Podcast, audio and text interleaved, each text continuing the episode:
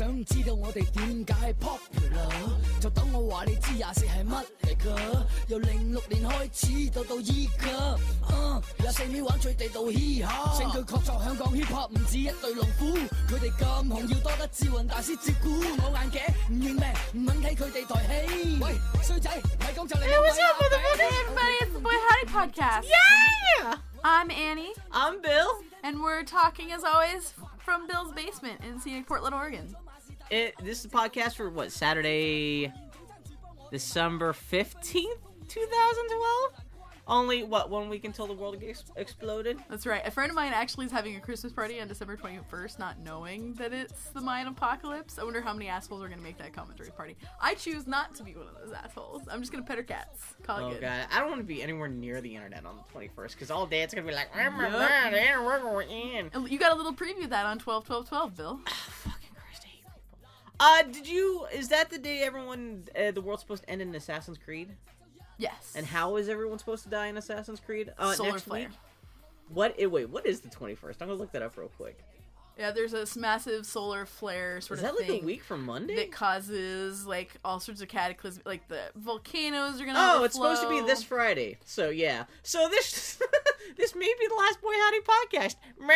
Except it doesn't have well actually depending on how you what choice you made at the end of assassin's creed 3 it either does or does not happen Really? Why would the choices you make have any difference on whether or not the world gets destroyed? Because you're just a dude. oh that's not true the uh, Fuck the that game. Let's not talk about Assassin's Creed. the game Creed. gives you the, the worst illusion game. you brought it up asshole No. They give I you the- wish I didn't. What's really funny about the end of Assassin's Creed 3, now that I think about it, I'm confused with all the other games I played that had choice this year because Assassin's Creed is not about choice. No. Assassin's Creed is always about a path you have to take.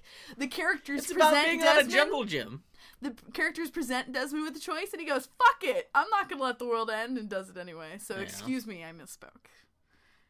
The world is saved by Desmond. Everybody, don't worry about it. Eh, I, w- I will never know because, like I said, I've got a game breaking bug that won't let me get past like three hours. To be fair, the Mayans also thought the planet was, I think, about 400 years old when they planned out that calendar. So Those like the Mayans did. they what- carried the two. Did the Mayans not just? carry the did two the Mayans not even invent the wheel and like basic like agriculture and shit? Like they were even for a, even No. for a Stone Age uh, race, they were stone fucking stupid. Stop talking shit about the Mayans because the Mayans were awesome. Why? What? What happened to the Mayans? The Mayans are awesome. I saw the Emperor's New Groove.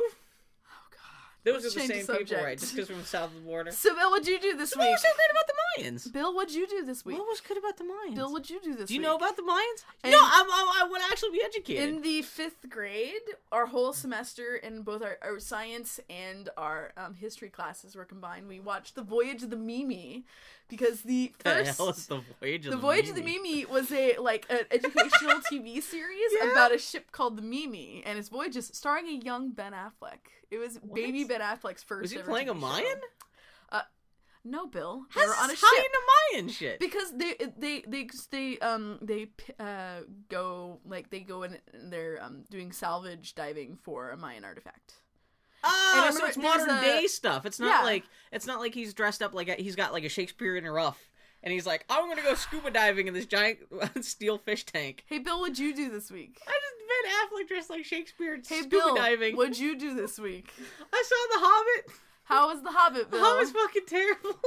You so you're not gonna it. go see it. I'm not gonna go see it. Why? You love the Lord of the Rings movie so much. And everyone keeps saying what a wet fart of a movie it It is is. a. It is That not even a in 2D, it's a wet fart. I saw spoilers for The Hobbit. The Hobbit. I saw The Hobbit in 3D, the 48 frames per second. It looks like fucking Teletubbies, and the movie itself is not very good. It would be. I can't. I just. I just. Should we even go into why it's not very good, or should we just like everyone seen it already and why even belabor the point? Except Not for everyone's Annie. seen it already. Well, by the time people like, because it's gonna make Mad Bank this weekend, and it's gonna fall off like Gangbusters next weekend after Fall everyone sees like it. Gangbusters. Because people I like, you won't phrase. go see it because people like me are like, oh my god, that movie's fucking Teletubbies. I was I was on the verge of not going to see it anyway. The only thing that was going to get me my butt in the theater was 48 frames per second. Martin Freeman, you know, how about all the sexy dwarves? You don't like the sex? There's at least two sex. There's Thorin Oakenshield You- and there's Fili and Kili, You- and they're all hello. You're such a weirdo.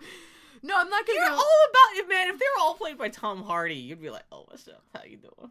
Sure, Tom Bill. Hardy should be playing Thorin Oakenshield. Sure. The guy that got playing tw- uh, Thorin Oakenshield, he has this huge forehead that hangs over the rest It's of Richard his face. Armitage. Who He's that? badass. What else is he? He's in? been a character actor for a long time. I'm pretty sure he shows up. It he played the sheriff of Nottingham in the Terrible Robin Hood TV show. Oh, yeah? He's got He's shelf in that head. It's hilarious. Like the or the the, the um Civil War drama like North and South. He He's sings that. so pretty.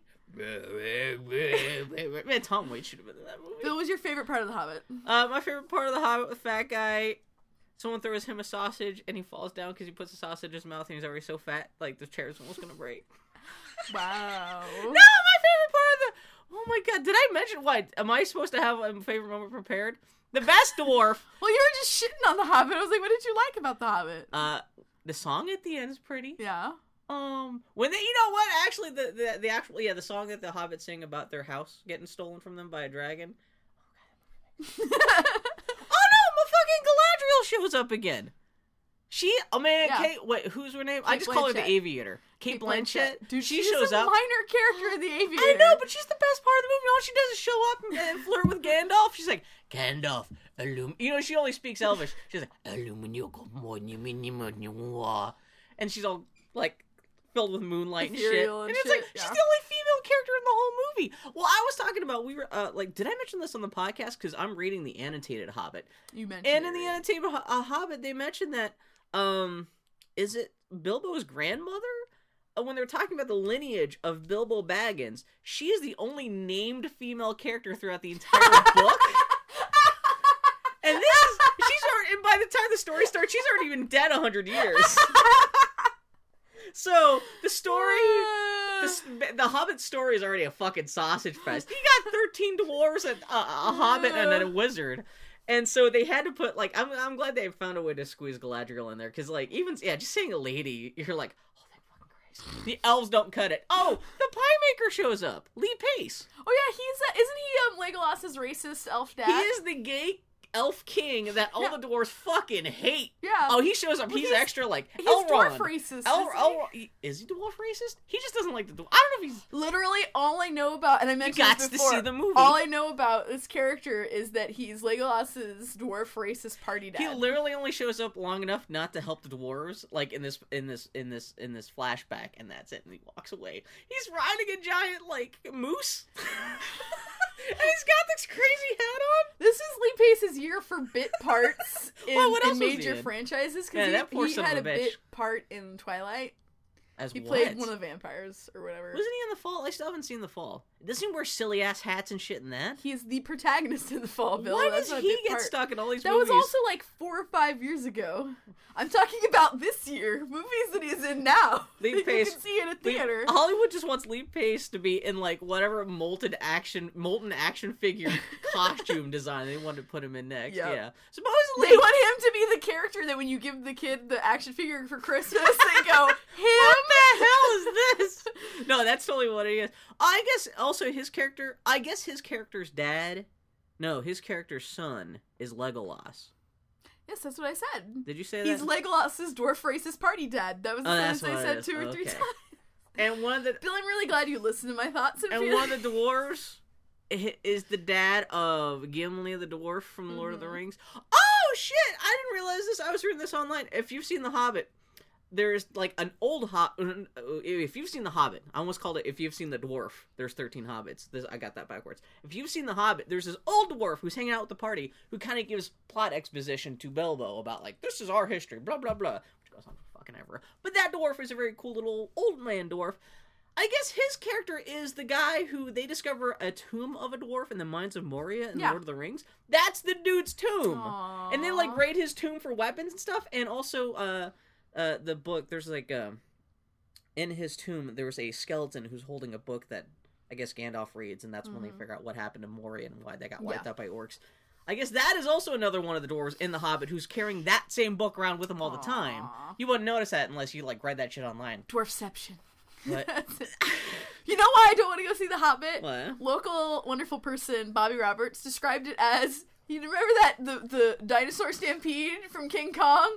It's that for the whole Oh movie. Well, this is this, this, was this is the biggest tragedy of The Hobbit is this was Peter Jackson's uh, one opportunity to take everything he learned about like filmmaking and stuff with Lord of the Rings movies and apply it to a very sleek two-hour movie. He could made he could have at least made one like three and a half hour long movie out of The Hobbit, or maybe two two-hour movies Yeah. out of The Hobbit, because The Hobbit's a, a 300-page kids book. But there are a lot of action scenes, which once you start committing that stuff to film, it's gonna take longer. I could see why you know it's it's gonna get stretched out. The Hobbit squeezing all that into one movie would be a little bit difficult. You could still do it. You could cut a lot of shit and still, but the story would still make sense. But instead, he's all like, instead of just making The Hobbit its own standalone story, I have to make it an epic prologue to Lord of the Rings. I'm gonna throw this out for you, Bill. What was the last Lord of the Rings thing he related thing he worked on? The extended editions of Lord of the Rings. No, His, the last thing he thought about was not, oh, let's make this concise and clean. The last thing he thought about was, no, let's share well, everything. yeah, he doesn't want to tell the story of the Hobbit. He, he just wants to know how the Hobbit ties. He just wants to make the Hobbit a se- a prequel to Mm-hmm. the Lord of the Rings. There's, there's a difference between just saying I want to make a tell the story of the Hobbit Yeah. versus I'm just going to use this to bolster what I've already done with Lord of the Rings, which is kind do of a they bummer. do they do it kind of like the Star Wars prequels, where if you watch those without like having seen the originals first, you're just gonna be like, why the fuck are they hamming up this moment? Yeah, exactly. Well, there's this whole thing about how have you read The Hobbit? Did you are you familiar with much We've talked about, about the this at length, Bill. We've talked about this a couple times. What did, what did you say? the Hobbit is the only book I've ever read the Cliff Notes version of. Well, in The Hobbit, they it. talk about just very passingly in The Hobbit that there's this evil wizard to the south. Yeah. Uh, called the Necromancer, which no one wants to go near because he's a bad dude. Yeah. And the only reason he even co- he they only mention him once or twice in the book, just as justification as to why they like they don't travel south, they just travel north to go to that lonely mountain, and that's really it. Uh, the only other thing is like uh, Gandalf mentions in passing that he was going through the Necromancer's dungeon when he found the key and the map that he gives to the dwarves that sets the dwarf on their journey to try to go back to their homeland and reclaim their gold because now they can use this this key and this map to get into the mountain Mhm. and all this stuff. But it's just all very uh, Gandalf just says, "Oh, necromancer once or twice. That that's it." And so when uh, uh, Tolkien, when he started uh, writing Lord of the Rings, he started coming up with this whole big character of Sauron, big evil magic dude wants to take over the world. Mhm. He's a he decided retroactively to say, "Oh, ma- necromancer a the nec- yeah, exactly." When he was writing The Hobbit, he had no idea the necromancer was going to become this big villain later. But uh, you know, he he ties that in well enough. Lord of the Rings that if you go back and read The Hobbit, you're like, hmm, "That's kind of interesting." But that's the fact that the necromancer is Sauron seems to be why these movies are going to be three movies now because it sounds like the Peter Jackson's going to tell the tale of the Hobbit in the first two movies. And it sounds like the third movie is going to be mostly about the rise of Sauron as the necromancer, Mhm. which not like that's that's like no, of course none of that is actually mentioned in the Hobbit. Some of this is mentioned like in the appendices for the Lord of Mhm. the Rings books. But like it's not essential to any of the plot. It's all just mythology background stuff that he just wants to flesh out and jam into these movies, which really doesn't belong there unless you want to have like an extended cut for super hardcore fans but that's what he's making the actual theatrical releases are these like there's this whole oh it's it's it's, it's fucking crazy it's because this stuff prints money. It prints money, not just here in the states, but overseas. Prints well bank. even even when tolkien so he published the hobbit in was it 1937 and then he 20 years later he came out with lord of the rings in, in the mid 1950s and then 10 years after that in the 60s he had the chance to go back and revise the hobbit to bring it closer in line with lord of the rings Mhm. and he made some edits like one like uh reading the annotated hobbit they they mentioned that the biggest change he made was in the character of gollum when he went back to revise uh, the hobbit Mhm. because originally um bilbo gets the ring off of gollum Mhm. uh in the original version of the hobbit as was originally published uh, the ring that Gollum has that he loses to Bilbo is just a magic ring that you you can turn invisible, but that's it. Yeah. And like Bilbo bests Gollum in this in this riddle contest, Mhm. and and Gollum's essentially like, "Oh, well, you beat me. Go ahead. Here's your ring. Get out of here." Yeah. Of course, that's the Yeah. way Gollum is Yeah. written in Lord of the Rings. No, like you know, because retroactively, uh, Tolkien made you know the rings this all all bearing ring of source of power. power, and Yeah. Gollum's like. Gollum is not this person who just happened to find this ring, but this ring is the reason why Gollum is who Gollum is and why he's been stuck in this mountain forever and can't leave and, and stuff like that. And even when Tolkien had the chance to go back and rewrite The Hobbit, he didn't. He even he didn't decide. Oh, okay, I'm going to bolster all this necromancer shit. He was like, he just assumed that if you're smart enough that Yeah. you can connect the dots yourself. Like if you read The Hobbit and then read Lord of the Rings, you get oh he mentions in Lord of the Rings that the Sauron wants the Necromancer, but he didn't feel the need to go back and punch up the Necromancer in Yeah. The Hobbit because he he he respects your your ability to pay attention to this shit. Whereas like Peter Jackson, that has to be a whole movie in itself. This Necromancer bullshit, and He most it's what the people want. and most of the fluff in this movie is uh, dedicated to setting up the stuff about the Yeah. necromancer, which has nothing to do with the plot of a bunch of dwarves. Yeah. just want to get some fucking gold that a dragon stole from them. And so the movie kind of grinds to a halt. Unfortunately, the best one, my favorite part of the movie, Galadriel shows up. Is she shows up in a scene just to talk about the the necromancer and stuff. So I'm kind of conflicted there. But like, there's this one character who gets mentioned once in The Hobbit named Radagast the Brown, who is a wizard just like Gandalf. You can tell because he's named after a color, like Gandalf the Grey. Um, his thing is he really loves animals, and there's a ten minute scene that's dedicated to him just trying to bring this dying hedgehog back to life. that is ten minutes. This character is only mentioned in passing once in The Hobbit. Ten minutes. The movie is about this guy showing up. He's played by Doctor Who Sylvester McCoy guy. He's a daft old man, but he's great. But he's really corny and cheesy, and he fucks up. He Yep. movie grinds to a halt run when Radagast shows up. So it's Yep. there's ten minutes of Radagast trying to bring a dead hedgehog back to life. Yep. There's also spiders, but you only see spiders in silhouette. You don't. If all you bitches hadn't eaten up all this bullshit extended edition shit, this never would have happened. But then there's also like the, there's ten minutes of Radagast fighting. Um, he actually goes to Necromancer's house and, and he fights a ghost, which eh, that's actually kind of cool. But then there, um, then after that, there's there's like a ten minute sequence where he's being chased. Radagast the Brown. There's a speeder bike chase where he's on a sled being pulled by bunny rabbits.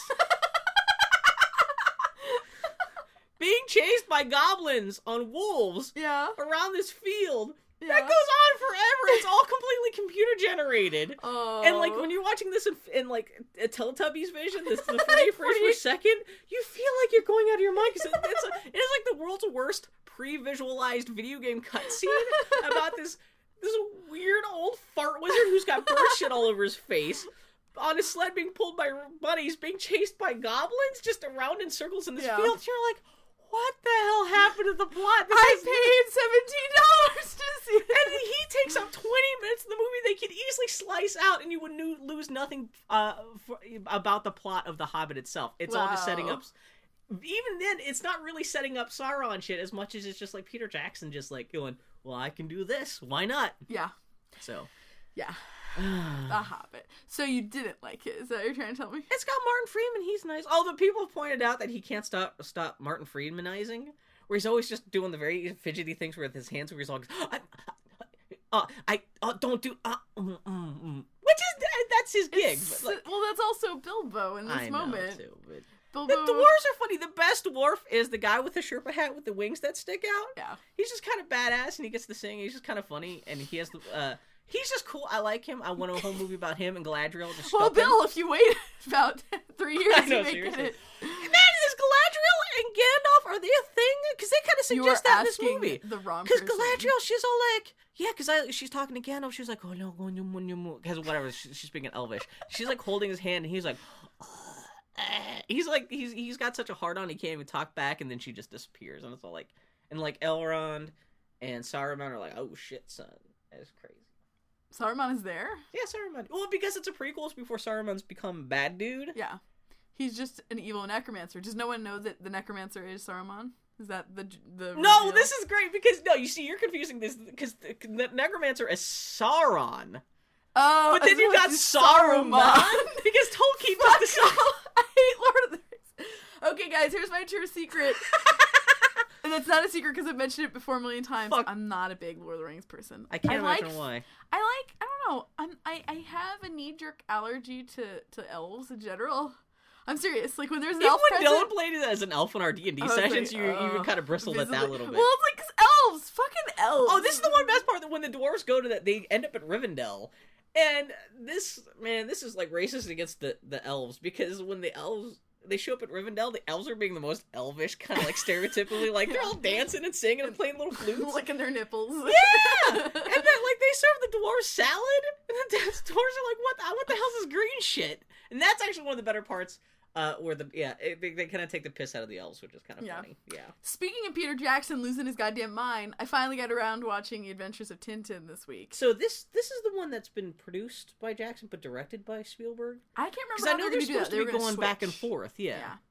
I can't remember. Although I think yes, it was directed by Steven Spielberg and produced by Peter Jackson. That's because I know Peter Jackson's supposed to. With, I think they're going to make three of them. Peter Mhm. Jackson's supposed to do the next one, then Spielberg's I think is going to come back, or there's a, they're supposed to co-direct for the third one. I think. that was their plan. What? And that was their plan before fucking Peter Jackson decided I need to make three more Hobbit movies.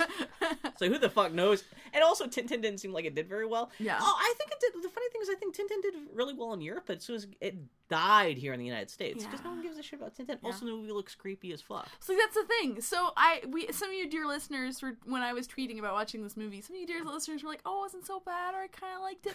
I genuinely could not get over the uncanny valley gross models. Yeah. It was a weird it looks better, choice. buddy. Better if it would have been in, in 48 frames per second too. Would have been like unnaturally Uh, like that was my that was my Twitter joke. yeah. Um, no, but it, it's it was just a weird choice to do motion captured, hyper realistic variations of Hergé's designs. Even the body proportions are really realistic and human, but then the But then the characters have like big cartoon faces and kind Yeah. of big clumpy hands and feet. it's like but the way their bodies are are just very. Yeah. a lot of those characters look like they're they're they're people at Disneyland, the cast members who dress up In in, the suits. costumes. But Yeah. if their their costumes, like their fake plastic heads, were made out of real human flesh that moved of their own volition. It was just weird. I genuinely could not. You could hold a gun in my head and ask me to repeat the story of that movie, and I don't think I could because it was so flabbergasted. Something about a boat. but it was so flabbergasted by just the the grotesqueness. And what was amazing was that whenever you pulled back and you couldn't see the characters and it was just the environments, it was a beautiful movie. Yeah, it's almost It's realistic. gorgeous. Yeah. yeah. I mean, even beyond that, just from a from like the the framing and like the Well, colors it's a Steven Spielberg use. directed movie. It's so Steven it's gonna be Spielberg in a lot of ways at his best, but then with this grotesque thing injected into the middle of it. I love that film technology has gotten to the point now that like film directors have so many opportunities to shit their pants by by experimenting with new technologies. You got, I mean, 3D's worked out kind of well. James Cameron, he was allowed to indulge in himself with his own stupid story with with 3D and Avatar. At least you know But that was more storytelling problems with that movie than the technology. But then, then like yeah, Peter Jackson, Steven uh, Spielberg shitting the bed Yeah. with the motion capture stuff with Tintin. Yeah. I mean, I don't know, like I've seen unrealistic like bodies with motion capture before and it's been fine. I don't know why it was so jarring with I think it's because they have the like the the, the, the realistic textures on the faces. Yeah. Where it's you've, you've got cartoon well, not faces. even just that. I mean, it's Imagine if you had a just full- the motion of the bodies. Well, imagine if you had Popeye, except Popeye had basic hum- normal human body proportions, but had giant cartoon hands and feet, and but he had still had a cartoon head on a realistic body, but the cartoon head was fleshed with like pores and like acne and shit like that. That would be fucking horrifying. It's like the Smurfs movie. It's like yeah, a little bit like anyone that. who said I want to see pores in a Smurf should be dragged out of the street and shot. I mean, I can understand the impulse to take like to to take a cartoon character and see what they look like if you make that literal in the flesh. But Yeah. like, I think there's still the fact that they're they're they're cutting out like the exaggeration of movement that you lose when you're going to motion capture. Like it's Well, mostly made me sad because um uh Steven Spielberg loves animation so much. yeah. Like he, I wish Is this the first animated movie he's been involved with? Well because he so. he was involved in Fievel. Well, I mean, it's, you don't even want to call this animated because it's not really animated. It's That's it's the motion capture, but it's it's not like- like hand animated like in the Yeah, Pixar. But like, I wish that I wish that t- like this is something that Spielberg loves and respects so much. It's weird to me that that was that he was like, yeah, let's do this. Tintin could have been a great 2D traditional animated. film. Exactly. See, that's my thing. That's what I was thinking the enhanced with CGI time. or whatever. Yeah. yeah.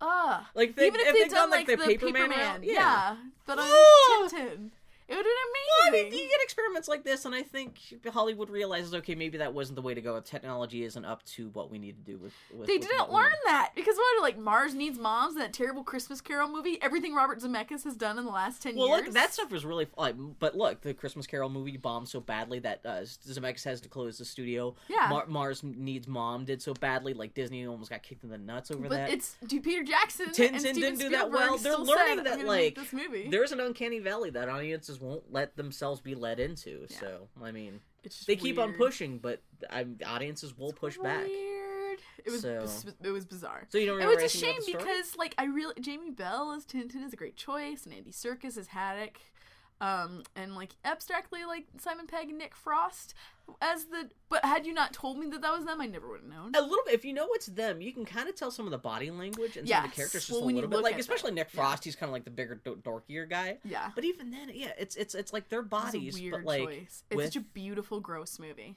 oh man, I almost uh, in that watching that movie, I almost expect Judge Doom to show up with a bu- bucket of dip and just throw it on everybody, and everyone start melting. Like, oh That would be- god! The best I misheard you. I heard you say Judge Dredd. shows up. Did I? I did I? No, I you did say Judge Doom. My brain just processed it as Judge- Dredd, and that would be my favorite. That's an even better. That would have been my favorite moment. Well, just speaking of Robert Zemeckis, supposedly he really is hellbound on making a Roger Rabbit sequel that will be traditionally animated. Well, they've been talking about that for a long time. Well, everyone was concerned that they were assumed that this was going to be his excuse to come up with photorealistic cartoons. Yeah. And like like it seems like he's learned his lesson a little bit. Like he's been very vocal saying, "No, if we do this, it will be hand drawn. I'm not going to do my computer generated." I hope shit." they don't base it on uh, who censored Robert Rabbit because it was a fucking weird book. They barely based it. Like no, the, no, they, even the original know, movie was barely. Yeah. I was making a joke. That was my very funny joke. Um, I also watched The Rescuers Down Under. Man, I still have all of the Rescuers Down Did you- Under memorized. Oh, right. I, it's it sounds like you said, I want watched Rescuers Down Down Under. Under. I also watched The Rescuers Down Under. I still have an embarrassing amount of that movie memorized. That's the one they go to Australia. they go to Australia. is that like eight, all of my that the early 80s one? understandings. I think early it was 90s? 1990. Yeah, I remember that. That was was that the last big release they had before Little Mermaid, and I like they had so. a whole big Disney Renaissance. Yeah. I think so. It's uh yeah that movie. It's actually still pretty good. You know, Zoe I Bell not realized in it. everything I know about Australia comes from that movie.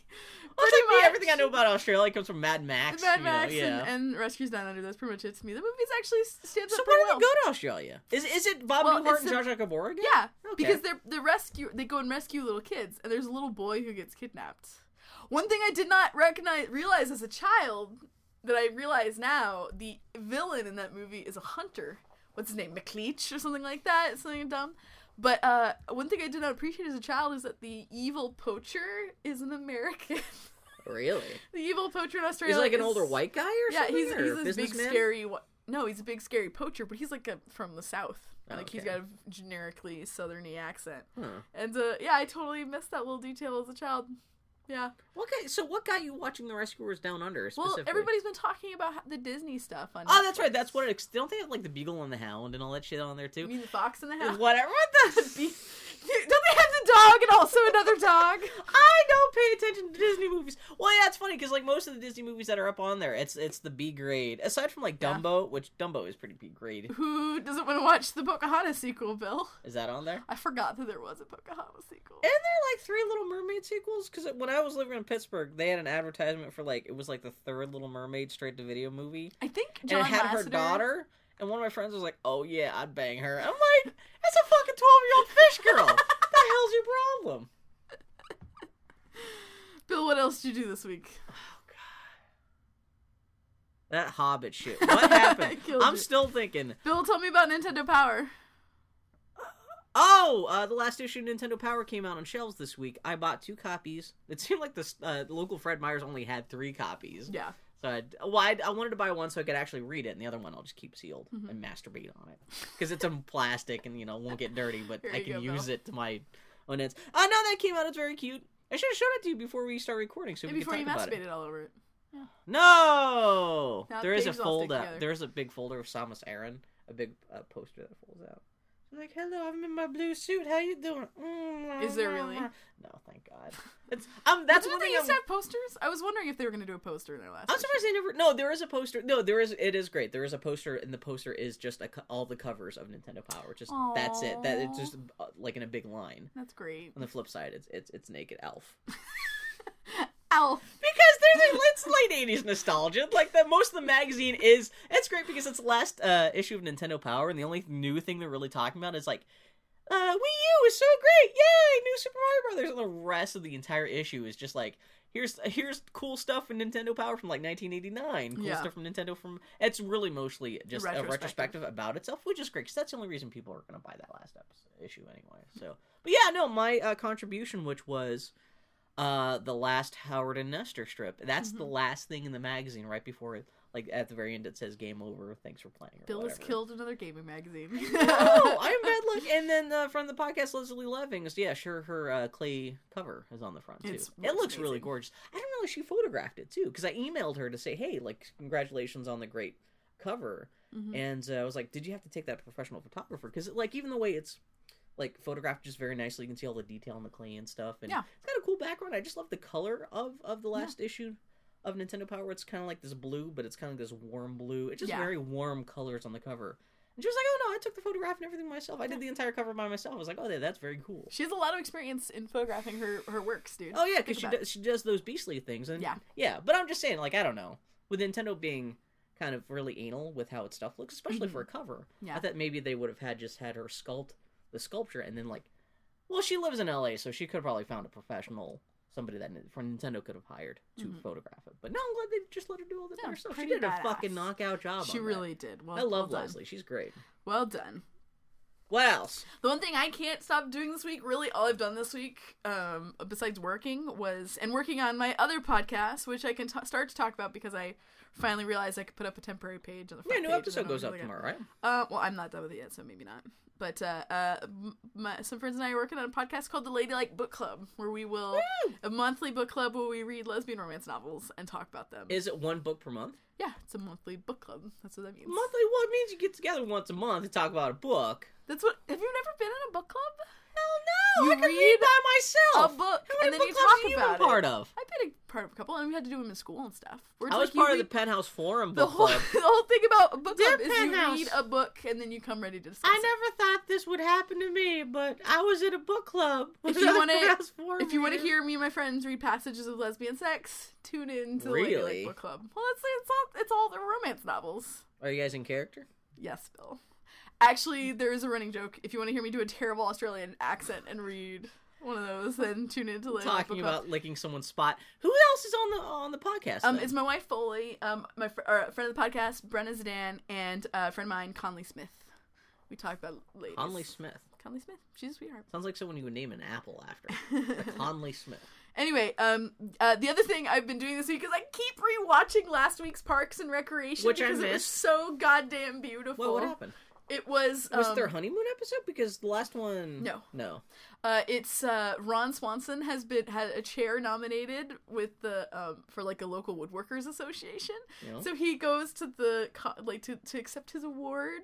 He takes his um his lady Lucy Lawless, and uh, Tammy shows up. Oh, uh, no, Megan Tammy? Mullally was Tammy number two. Is that Yeah. Tammy number two? Yeah, and it's just an enjoyable episode. I watch it. So it's really times. Ron centric then. The A plot is that, and then the B plot is um, uh, Andy and uh, uh, Tom Haverford and um, I can't remember her name. Retta. What's Retta's character's name? Retta? Retta. What's her name? Who's Retta? A black lady? her name. Her, her character's name. What's her character's name? A black lady? Yes, Bill. I don't What's know. All I She's know is just- brown lady, brown brown slim boy, black lady. There's brown Anyway, lady. April, Andy, Tom, You're and Retta. I can't remember. I know. Be quiet. They apparently they put a dollar in a box every time they laugh at Jerry, and then and then once a year they go and have Jerry dinner. they have like five hundred and sixteen dollars. I They like- find and Anne beat like totally is like you a- assholes. Like you should do something nice for Jerry, or at least vi- invite him to dinner. yeah. And then it tur- they find out that uh, he Jerry's actually having a big Christmas party that night. While they're being assholes, it's very. It's I good- love like we, we've talked in the Uh. past. One of the things that makes uh, Parks and Recreation really special is, especially as opposed to The Office, Yeah. was that the characters are all nice people and they all mean well and they Yeah. all actually seem to enjoy each other's companies and they're all Yeah. working together to do good for the public good. Yeah. It's a nice warm fuzzy thing, but they all arbitrarily hate the nicest character on the show, Well, Jerry. funny. When the reason why it works, Jerry is, Fate's bitch.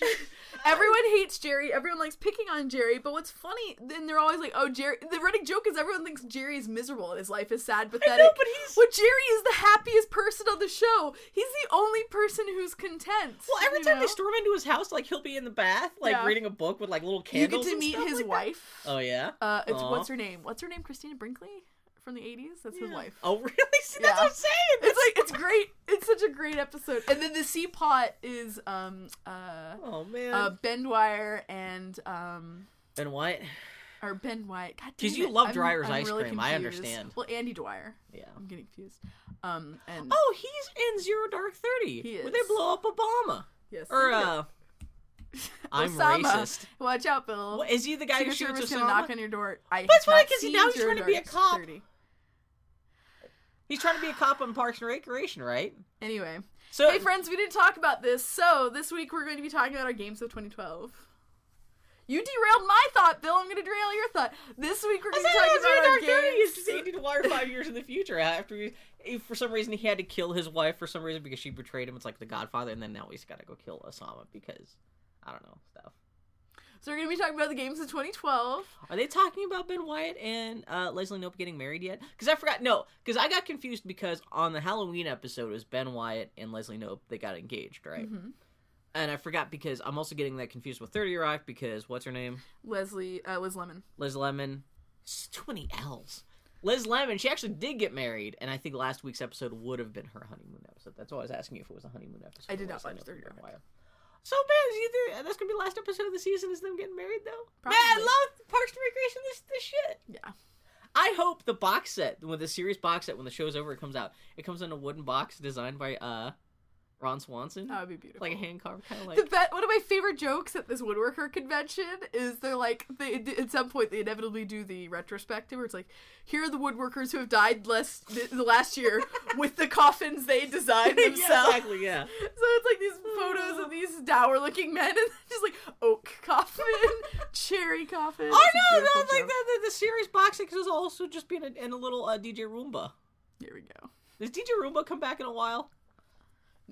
No. That's a sad, that's one of my favorite supporting characters on They've, television. they've talked about how they're gonna they may do another treat yourself episode, but they're really Well, it's an annual careful. event. I'm always bummed when like episodes will sh- talk about like an annual event that you never get to see, like Yeah. on on the. They uh, have lives you don't get to see. They talk Well, about that on- Jerry Dinner. They've been doing this for years. Oh, they have been. Yeah. Well, there's the uh, on the Office. They had the Dundies, which you only got to see like maybe once.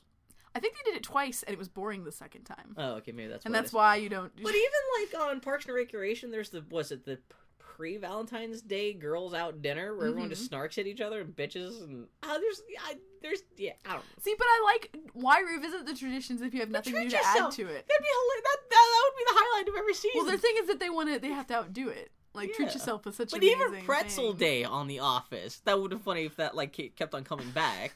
Just even though, because that's not a big holiday or anything like that, but having a Pretzel Day episode, not even a whole episode about Pretzel Day, but if it's just something that does get like every like third episode in March every year, it just happens to be like, oh, got to bring up the, you know, it's like Harry Potter, where you know, like you, There's always Christmas in Harry Potter. yeah, there's always Pretzel Day in The Office. There's always uh, uh, Treat Yourself Day in Parks and Recreation.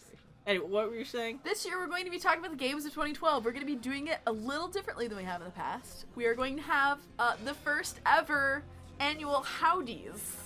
We have a number of award categories and a number of deserving games we will celebrate in those categories. But first, we got the Geek Week review. That's right. Yeah. So set your set your bodies to excitement, friends. We'll be back in a second.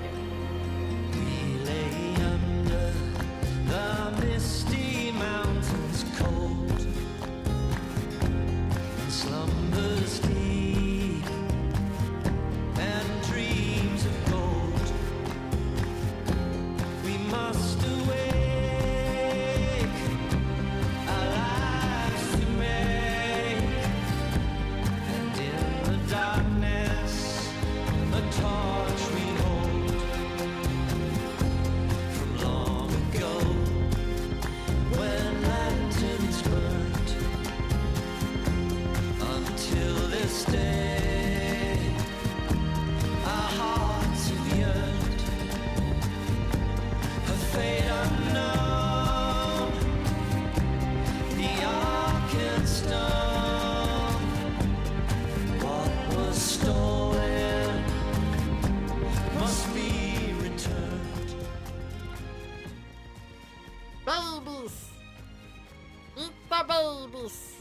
We're back. Okay. All right, friends, it's time for a Geek Weekend review. Treat yourself to the Geek Weekend. Man, Frank, can we be those two for Halloween same year? I'm I'll not going to fat be black lady. Haverford. You could be. Who? Who do we know? Dylan would make a great Tom Haverford. No, she would not.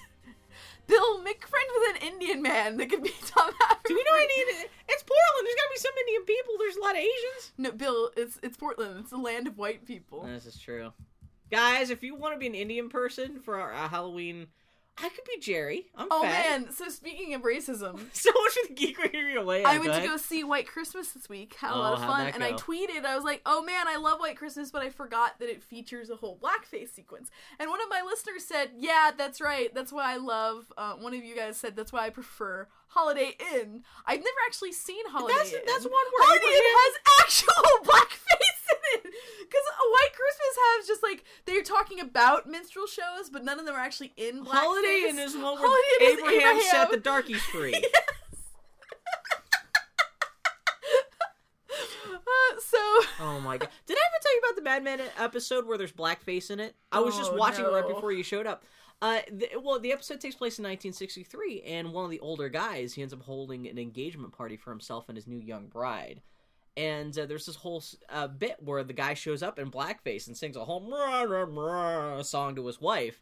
And uh, you know, because it's 1963 and everyone's old enough, this is like kind of the par for the course for them. They're all like, "Yeah, that's so great!"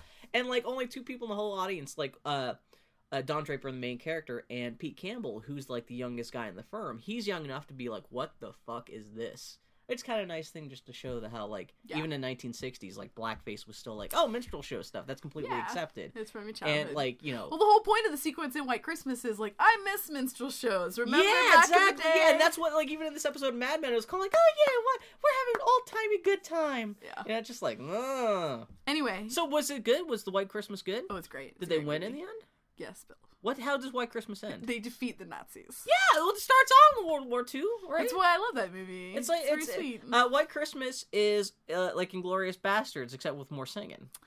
so with the Geek Week in Review, on Wednesday, Doesn't it have Bing Crosby in it, and he's Yes, a it horrible does. person? It's got Danny Kaye, who only know now from, through Fallout Three. I love Danny Kaye though. Didn't he sing? have you never seen The Court Jester? What the hell's the court? The Court Jester is actually really funny, and you should watch it. Oh, that's when they have a minstrel show about the Spaniards because it takes place in medieval times. On Wednesday, the University of Chicago received a package addressed to Henry Walton Jones Jr. Yeah, this is great. Inside the twine wrapped package, which bore stamps and postmarks from Egypt, was a handwritten journal belonging to Abner Ra- Ravenwood. Yeah, whoever did this is fucking. I was I was kind of worried that maybe this is like a Paramount promotion for some kind of like announcement of a new Indiana Jones box set or something. Like no, That the stuff was wasn't that well made. No, but it, I love that great. somebody just said, "Fuck it, I'm gonna send uh, an Indi- uh, a package addressed at Indiana Jones to Indiana Jones's college for no reason whatsoever." Yeah. Yeah, I was And put a lot of fucking work into it because it's a handwritten journal. Well, it's, oh, it's yeah. Throughout the thing is completely illustrated and handwritten. They uh, they made fake 1937 era money, Yeah. and for some reason they also just stuffed it with pictures of Marion Ravenwood from Yeah. Raven's Lost Ark. But yeah, like I just yeah, It's amazing. that's great. I love I love some prop nut out there just went crazy and Yeah. decided, you know, let's have a little fun with uh, you Yeah. know, alternate reality game. Not even alternate. I could either sell game, this but- for hundred dollars on Etsy, or I could just send it to the University of Chicago. But that's great. That's almost like a Christmas present to the geeky parts of the internet. That's, That's pretty great. Yeah. Um, Doctor Who is returning this April. Hopefully, it won't be terrible. Yeah, it was announced. I think it's the first week of April or something. But yeah, it, it is coming. It's the exact same time of year that it came back last year. Because last year, April was great for me because it was Game of Thrones, Doctor Who, and uh, Legend of Korra all going on at the same time. So like, and they, I think they all show up on Sundays too. Yeah, so it was like every Sunday night was like three straight hours, like woohoo, awesome TV. So it looks like it's shaping up to be that again. This Have they year. announced when the next Game of Thrones is going to be on? Uh, it will be. I think it's three thirty one, last day of March. Okay. Yeah. So exactly that's what I'm saying. It'll show up just in time for April again this year. I think it's. I think it's only going to be another ten episode season, and it's only going to be the first half of what's the third book? A f- uh, bucket of fucks. For another, I thought you were talking about Doctor Who. what? I thought you were talking about Doctor Who. I just put this in there to appease people who still like Doctor Who. I Oh, like Bill. Doctor Who. Man, the last season and a half has been pretty rotten, though.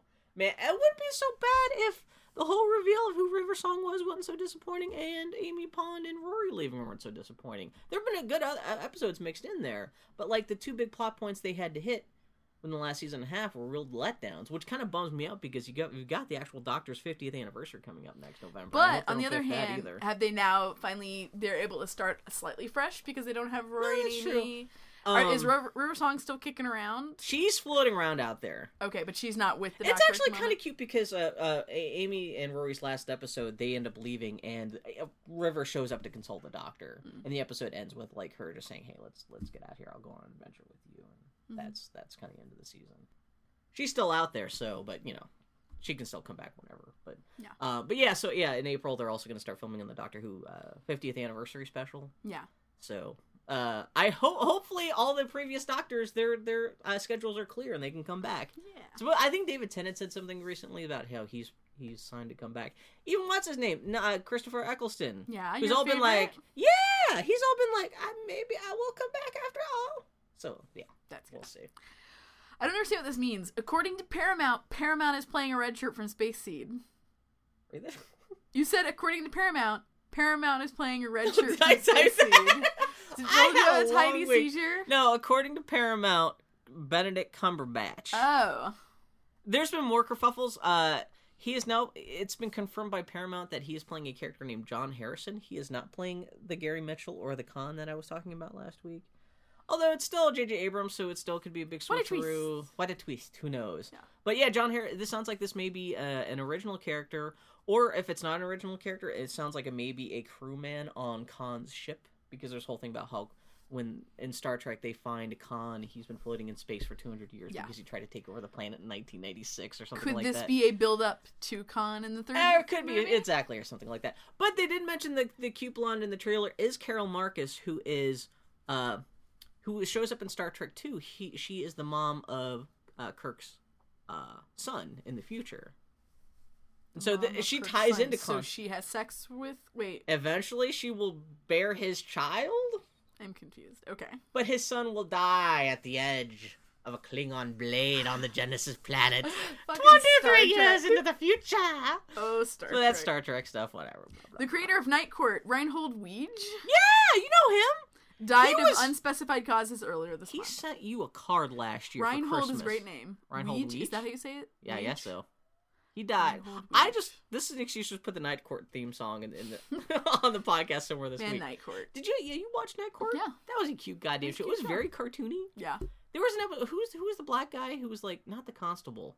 There was a black guy who was like the clerk. Yeah. There was an episode where oh no, was it he, he or Dan Fielding? He gets chased by a giant eight ball rolling through the halls. That mo- that show was like Scrubs before Scrubs became Scrubs, where it's kind of cartoony sitcom bullshit. Yeah. Yeah, just throwing that out there. if you have not seen Night Court, I don't think it's on Netflix or anything. I don't think don't it's one if of it those shows that you can find easily. Yeah, I always watched it on reruns. and which is a bummer. Actually, I think that was an NBC sitcom right around the same time, like the Cosby Show and Family Ties and stuff were on. I don't think that. I think Family Ties is on Netflix. I don't think the Cosby Show is. It's kind of hard to track down a lot of those old '80s sitcoms, like easily without like having to torrent them. Just like yeah, Night Court. Hmm. Yeah. Square Enix hmm. announced that a quote unquote free iOS port of Final Fantasy Theatrhythm that if you wanted to buy all the content that is in the original $30 3DS version, you'd have to spend $100 to unlock it.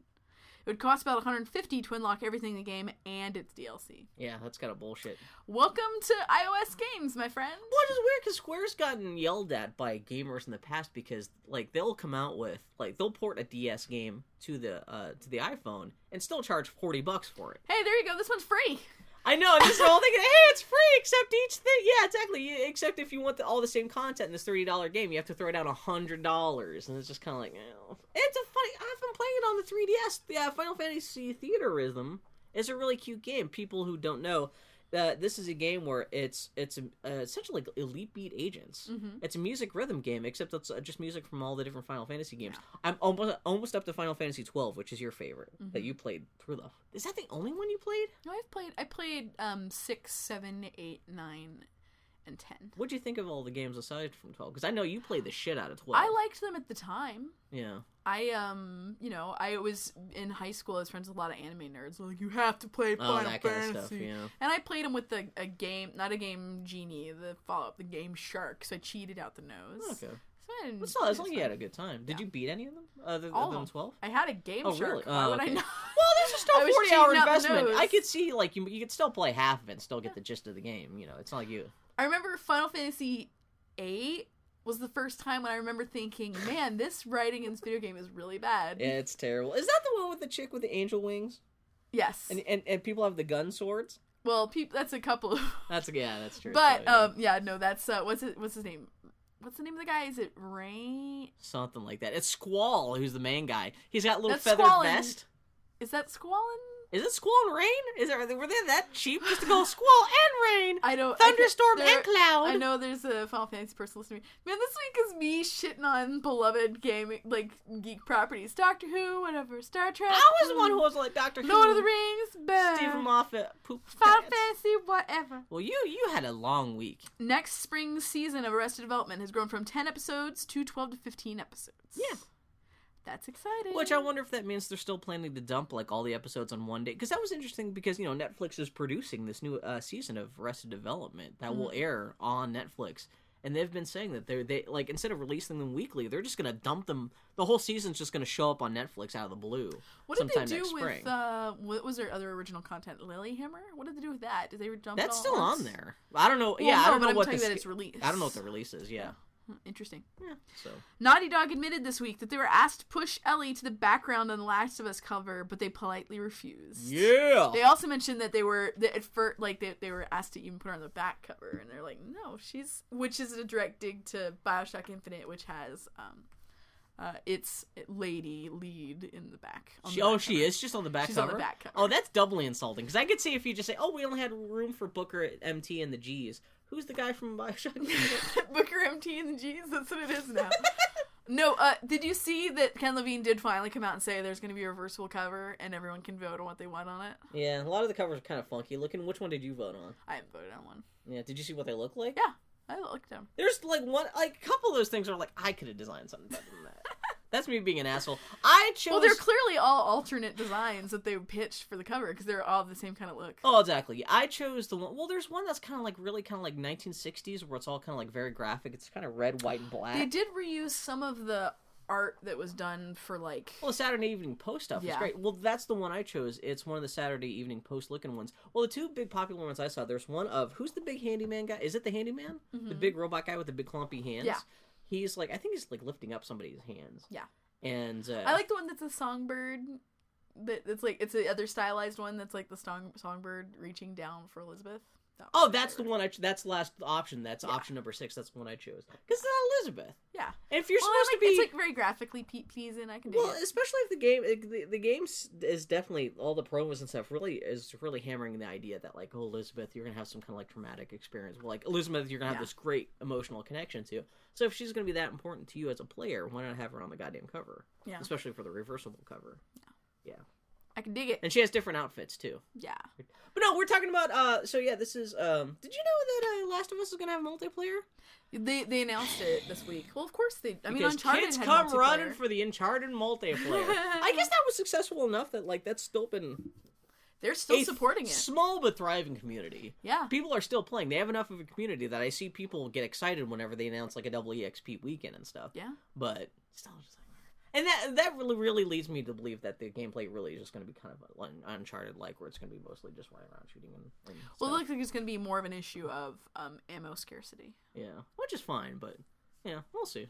I, I, it seems like The Last of Us. It's going to be more about the story and the characters rather than the gameplay. Yeah. So All right, so now it's time for this week in trailers. Um, the Pacific Rim trailer came out. which one's Pacific Rim? There's so Pacific many Rim trailers. is Guillermo del Toro's Oh, it's that one. robots versus aliens Oh, movie. Rocket Punch. Rocket Punch. The movie knows how ridiculous it is. What though. else? There's other like people. I didn't great. realize there's Idris Elba. Idris Elba's in it. Bang Bang from the Brothers Bloom is in it. Was she in the trailer? Yeah, Oh, I didn't notice. she's the lady pilot. Is there like show her. Idris Elba? Is he the main character? Because it's got to be I some don't think stupid, so. stupid It looks like guy, it's that right? white guy who's the protagonist because they seem to put him in the front in the trailer. But Idris Elba is fucking beautiful. In He's got his. British accent too, which Oh, you never get to goddamn. hear. Did you see the photo minute that someone did of turning him in that outfit into Commander Shepard? No. It's amazing. What? Yeah, they just all they do is they put an ensign What patch on him. He, they're they're pilot suits. They wear these like full body black piloting suits. Of course, you're the girl going. Oh, he looks so sexy in his Well, little I, suit. I think they're kind of fun. All I remember is giant costume monsters and getting punched in the face. Oh, uh, spoilers. The be- the okay, uh, the best part that does not involve Galadriel and the Hobbit is there's a scene where rock monsters uh, fight in the mountains. Yeah. Spoilers. That's the best part. Anyway, go ahead. See, I would want it to be like the stop motion um, Rock King in uh, Return to Oz. It's a little bit like that. That's that. what I would want in my mind's eye. Where he's just like, "Nah, I've got a crown now. Go search for the friends. They've That's been turned into fruit juice." Anyway, Pacific Rim looks dumb and great. yeah, no, that looks fantastic. Is that coming out in the spring? It's not going to be a big summer movie. I can't remember. That's I not- was so busy going, ha, it's some giant robots. or Is this something." what he did? This is what Guillermo del Toro was doing instead of The Hobbit? Because he was supposed to do The Hobbit. I don't know the story of what happened there. About The Hobbit? Well, I mean, clearly something happened because I know that um, Guillermo del Toro did a lot of the designs for The Hobbit. Yeah, and which then- it doesn't he seem like any of that direct it. survived into the final film because it all looks very Peter Jackson. There's And no, there's no dudes with like eyeballs in their palms or anything like that. but uh, yeah, it, it looks like a lot of fun. There's a funny fat Goblin King in The Hobbit. Oh, God. He's all Someone like, who doesn't "Hello, like The Hobbit, you sure to keep talking about The Hobbit. There's bits that are great. Yeah. Uh, we watched the. Okay, Go ahead. Gandalf has butt cancer. Did you hear? Ian McKellen. Yeah. It's it turns out he got diagnosed with a col- was it prostate or colon? I think it's prostate cancer like six or seven years ago. I did not know Which that. concerning like how much filming he had to do for these Hobbit movies, like he's holding up pretty goddamn well. Yeah. Yeah. Anyway, sorry. Go ahead. The other trailer that came out this week was the uh, After Earth movie with Will Smith and Will Smith's son.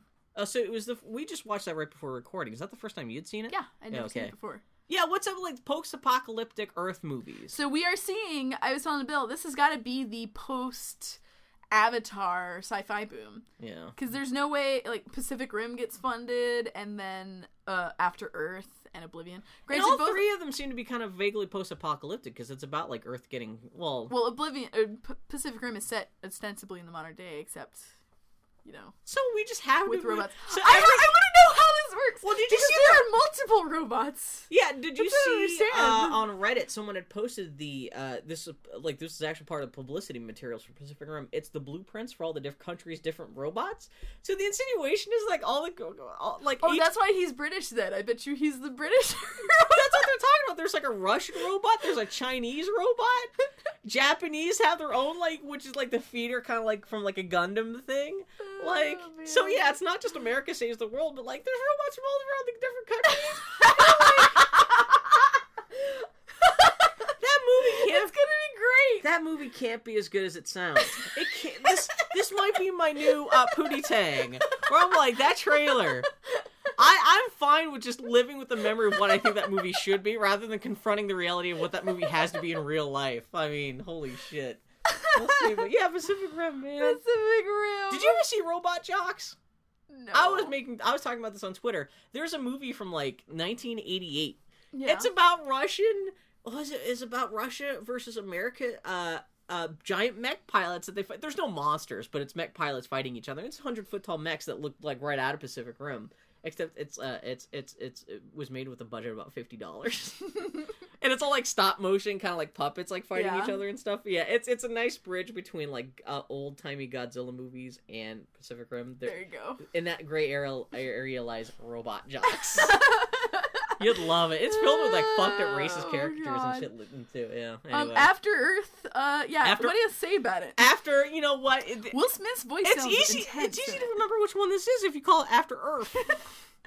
No, it's it's weird. It just the trailer just looks like an excuse to have Will like Smith does look fucked up. twenty different poses of Will Smith's son looking uh, badass. This is Will Smith's son looking badass, even though he kind of doesn't look like he's acting. It doesn't seem. I don't know. Is he good? Is this the same son that was in the Karate Kid?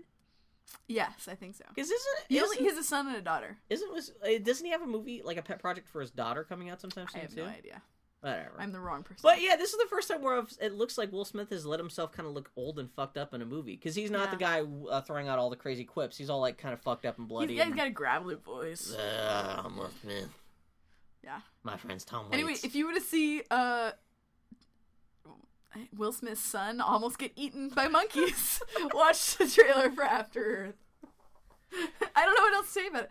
Who doesn't want to see a rich person's son get torn apart by animals? that should be that should be the thing. Like, if this trailer looks like bullshit, at least take comfort that Will Smith's kid might die in this movie.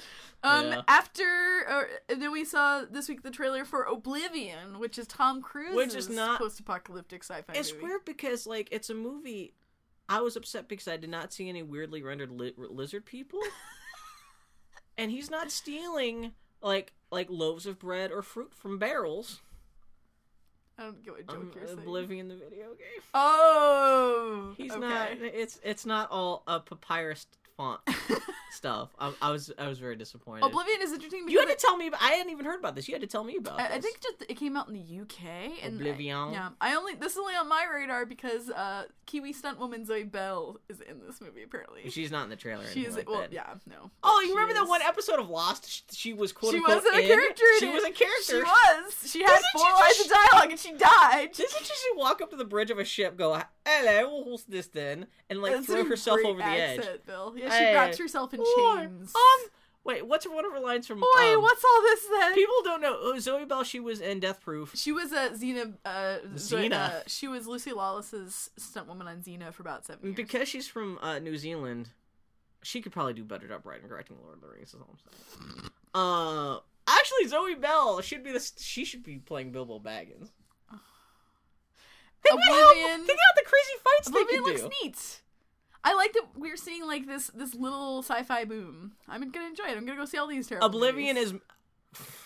Tom Cruise. Annie pointed this out. Oblivion looks like it was produced by someone who saw Moon and said, "Hey, you know what? We should just remake that with a bigger budget, starring Tom Cruise." Yeah. Because there's something about cloned people or something Well, like that. implication. And Tom Cruise, he's the caretaker of Earth after Earth's population has been decimated. He, and he you're gonna find out. drones that keep off the alien invaders is the implication. Yeah. But there's underground humans. Yeah, you're gonna find out like it- he's like disposable and he's gonna fight against the state. It's gonna be an Avatar thing where he's gonna rise up with these underground people and But you know, like uh, you know, Tom Cruise tends to be in fun, dumb sci-fi movies. Like Minority Report was a good fun time. Yeah. And uh, it can't be worse than uh, The Island. I kind of like I like Tom Cruise because at least he's willing to put himself on crazy projects. Even though Tom Cruise himself kind of seems like a miserable That's one being. of those people you have to like disassociate the artist from the art. If you're have Yeah. a good time. He And was if you in- can, he's wasn't he the fat crazy guy in terrible movie that everyone said se- seemed to love for five minutes? Uh, Wow. Th- Thunderfuck. Tropic Thunder. Tropic Thunder. Yeah, he was a fat like he was funny in that. Did you see Tropic Thunder? I did. Isn't it? Oh, there's a kid who gets thrown off.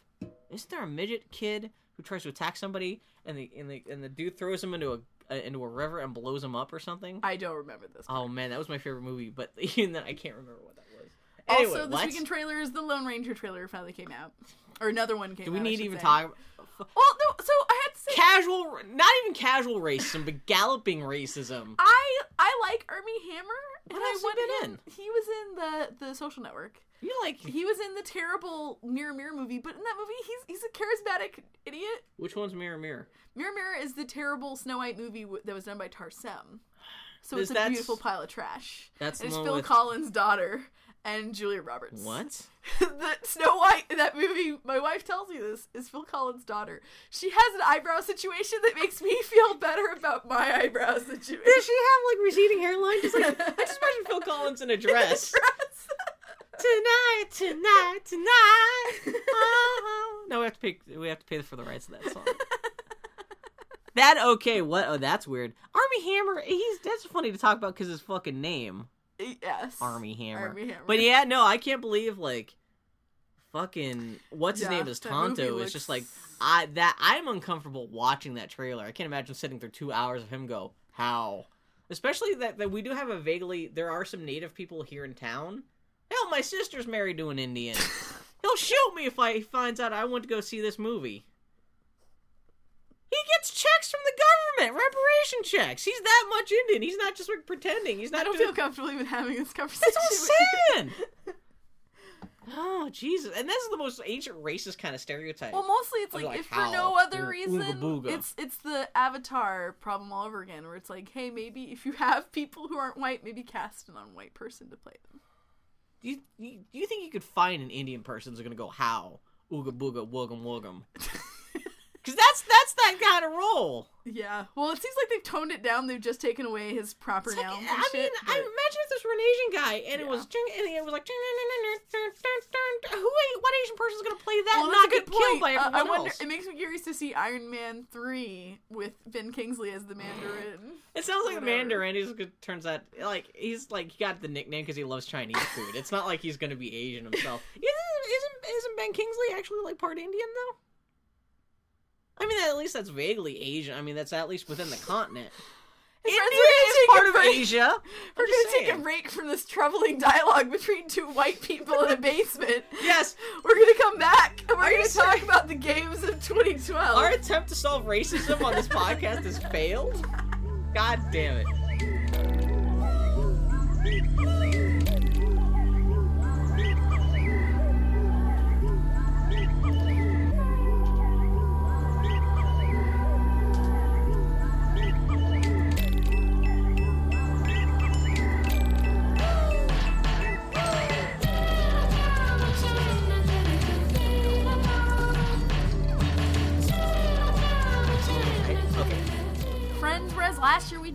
Year we did some general, generic, talked about our favorite games. This year we're doing something special. This year is the first annual Howdies. The howdies. We're going to talk about uh this our uh annual now annual That's right. the first of the 20th annual Howdy Awards uh, for video game excellence in the field of For video game notability. yeah. So we've got some categories here, friends. We're gonna give out some Howdies. Wait, where's oh yeah? Do I we, we write these down? How um first game uh, most sponsored by Mountain Dew. what would be our Mountain Dew game powered by Mountain Dew? Game powered by what do you drink? Whiskey? What's your bourbon? Sure. What's your brand? What's your favorite booze and brand of? I am a. I don't. I'm not discerning enough. I always get the shittiest whiskey. Schlitz. No, I get like Seagrams, which is like. Okay, so what's your game powered by Seagram's? Seagram's whiskey. Um. Uh. So, Bill, we we start with best haircutting. Oh, I see. Yeah. Oh, yeah. Okay. Um, yeah. Go ahead. Oh wait, Best- do you want to talk about our, our games of the year? No, What's what- happening? I thought we were gonna do it the order these things are presented. Oh, we're this not. gonna- podcast is terrible. Okay. Or do you want to go? Do you want to start with our actual No, awards? best. Okay, well, okay. Our nominees for best haircutting simulator: XCOM. you do. You can level up your guys, and they go. They get coupons to Bo-Rics. I don't Do you know what understand. Bo-Rics is? Maybe that's an East Coast Pennsylvania thing. That's a haircutting, like the super cheapy, like five dollar like haircutting Supercuts. salon. Yeah, it's, yeah, supercuts. Uh, there's also. Bill's just making this up now. I'm trying to think. Uh, Mark of the Ninja because you have a sword and you cut people's heads go. off, which is kind the like winner, haircut. the winner for best haircutting simulator. Bill, by doing nominees, you've ruined the momentum of the joke. The winner for best haircutting simulator is The Walking Dead. Spoilers: There's a part where you cut uh, someone's hair Spoilers. and then you stab him in the face because it's The Walking Dead. No, yeah, that Walking was a cute Dead, scene though. The That was Walking a Dead. great little oh, moment. spoilers for every game we're gonna talk about today. yeah. Guys, if you have not played video games this year, watch the fuck out. Um. Walking Dead, man. We've talked about it at length. We don't necessarily need to review it, but that was a great Have we, moment. you know, we haven't even talked about if it might be our game of the year. We're just we're just going into this blind. What? What's your? Well, I thought the whole point was we weren't going to do it. We'll lead up to it. That's the finale. Do you- guys pretend you didn't hear this part of the conversation? Are you even going to discuss or think about what game We're gonna have real awards at the end. well, no, the, these are real awards too. Friends. We're gonna have realer than real Like awards. with all things, like with all things in the Boy Howdy podcast, we are flying by the seat of our goddamn pants. Our huge pants. Oh, oh, so, best, okay, yeah. Here's Bill's Well, we don't have joke. anybody from Telltale do accept the awards. Can we pers- impersonate? My name's dude who wrote The Walking Dead. I sound like whoever The Walking Dead is seems to think it's a really good idea to get on a boat in the middle of a zombie apocalypse for no reason. Every, here, everyone, here Oh comes Bill's God. favorite joke. Are you ready? Best upside down vagina mountain in the game goes to Journey. Am I wrong? Look at Journey. It's a giant upside down Volvo. It also fits game. into the theme of the game because you're you're you've just been born and you're trying to get back to the womb that shoots light out of it, and you go back into the womb, you're reborn, and then before you go Bill, into is that why you don't like reincarnation? You think that's how it works? You crawl back into your mom's hoo ha, and all of a sudden you It's get a kind of gross, chance. especially she's already dead. it's kind of fucked up. No, but is that not? uh, Did you beat Journey? yes, It's Bill. cyclical. It's a death and rebirth thing. Yes, it is. And you're trying to get back. What you're trying to do is trying to get back home to the afterlife, and of to course you die. afterlife vulva. Yeah. So you're you make it's it's it's a vagina mountain. That's the joke you keep Ah, making. man, Jenova Chen follows me on Twitter. I will ask him. Dear Jenova Chen. was Dear that Jenova to be Chen, a vagina? how many vaginas are in this? To be fair, I suggested that we call it the best scarf engorgement simulator. feeding your scarf the souls of the dead. Um, no, but yeah, no, Journey. Damn fine game. To be fair, it wins both awards by default. Am I Well, wrong? I thought that was the whole fucking joke of these. Guys, the Boy Howdy podcast is like just wins for best professional podcast, most planned podcast. Welcome to the game of the year, bitches. Oh my god, what's next? Best game Bill will never be able to bring himself ever to complete Analogue a Hate Story. Yeah, man, I got to the point where analogue the hate story, you get the codes to so you can start doing whatever you want. That game has too much rape and sadness for my taste, and I am someone who has a thick skin about that stuff. But yeah, you beat the game, right? I did. Uh, I want to go back and replay it. Analogue Hate Story. We've talked about it on the podcast before, but Analogue Hate Story is a text adventure Mm-hmm. where you're. Uh, was it like a couple hundred years in the future after Earth Mm-hmm. has been decimated and the Koreans have sent a ship off into deep space filled with people who has cinched uh, that that ship. Well, it's it's about 400 years, like a couple hundred years after. oh, so it's, shit. yeah, so You're out. You're it's probably like a thousand years in the future. Yeah, You're sal- You're you're a, a, a pilot of a ship on, by yourself, and you're out to salvage or at least find out what happened to this spaceship. Yeah. So it's been a, a couple hundred years since the Earth got fucked up, and then it's a couple hundred years after that, after the ship has gone missing.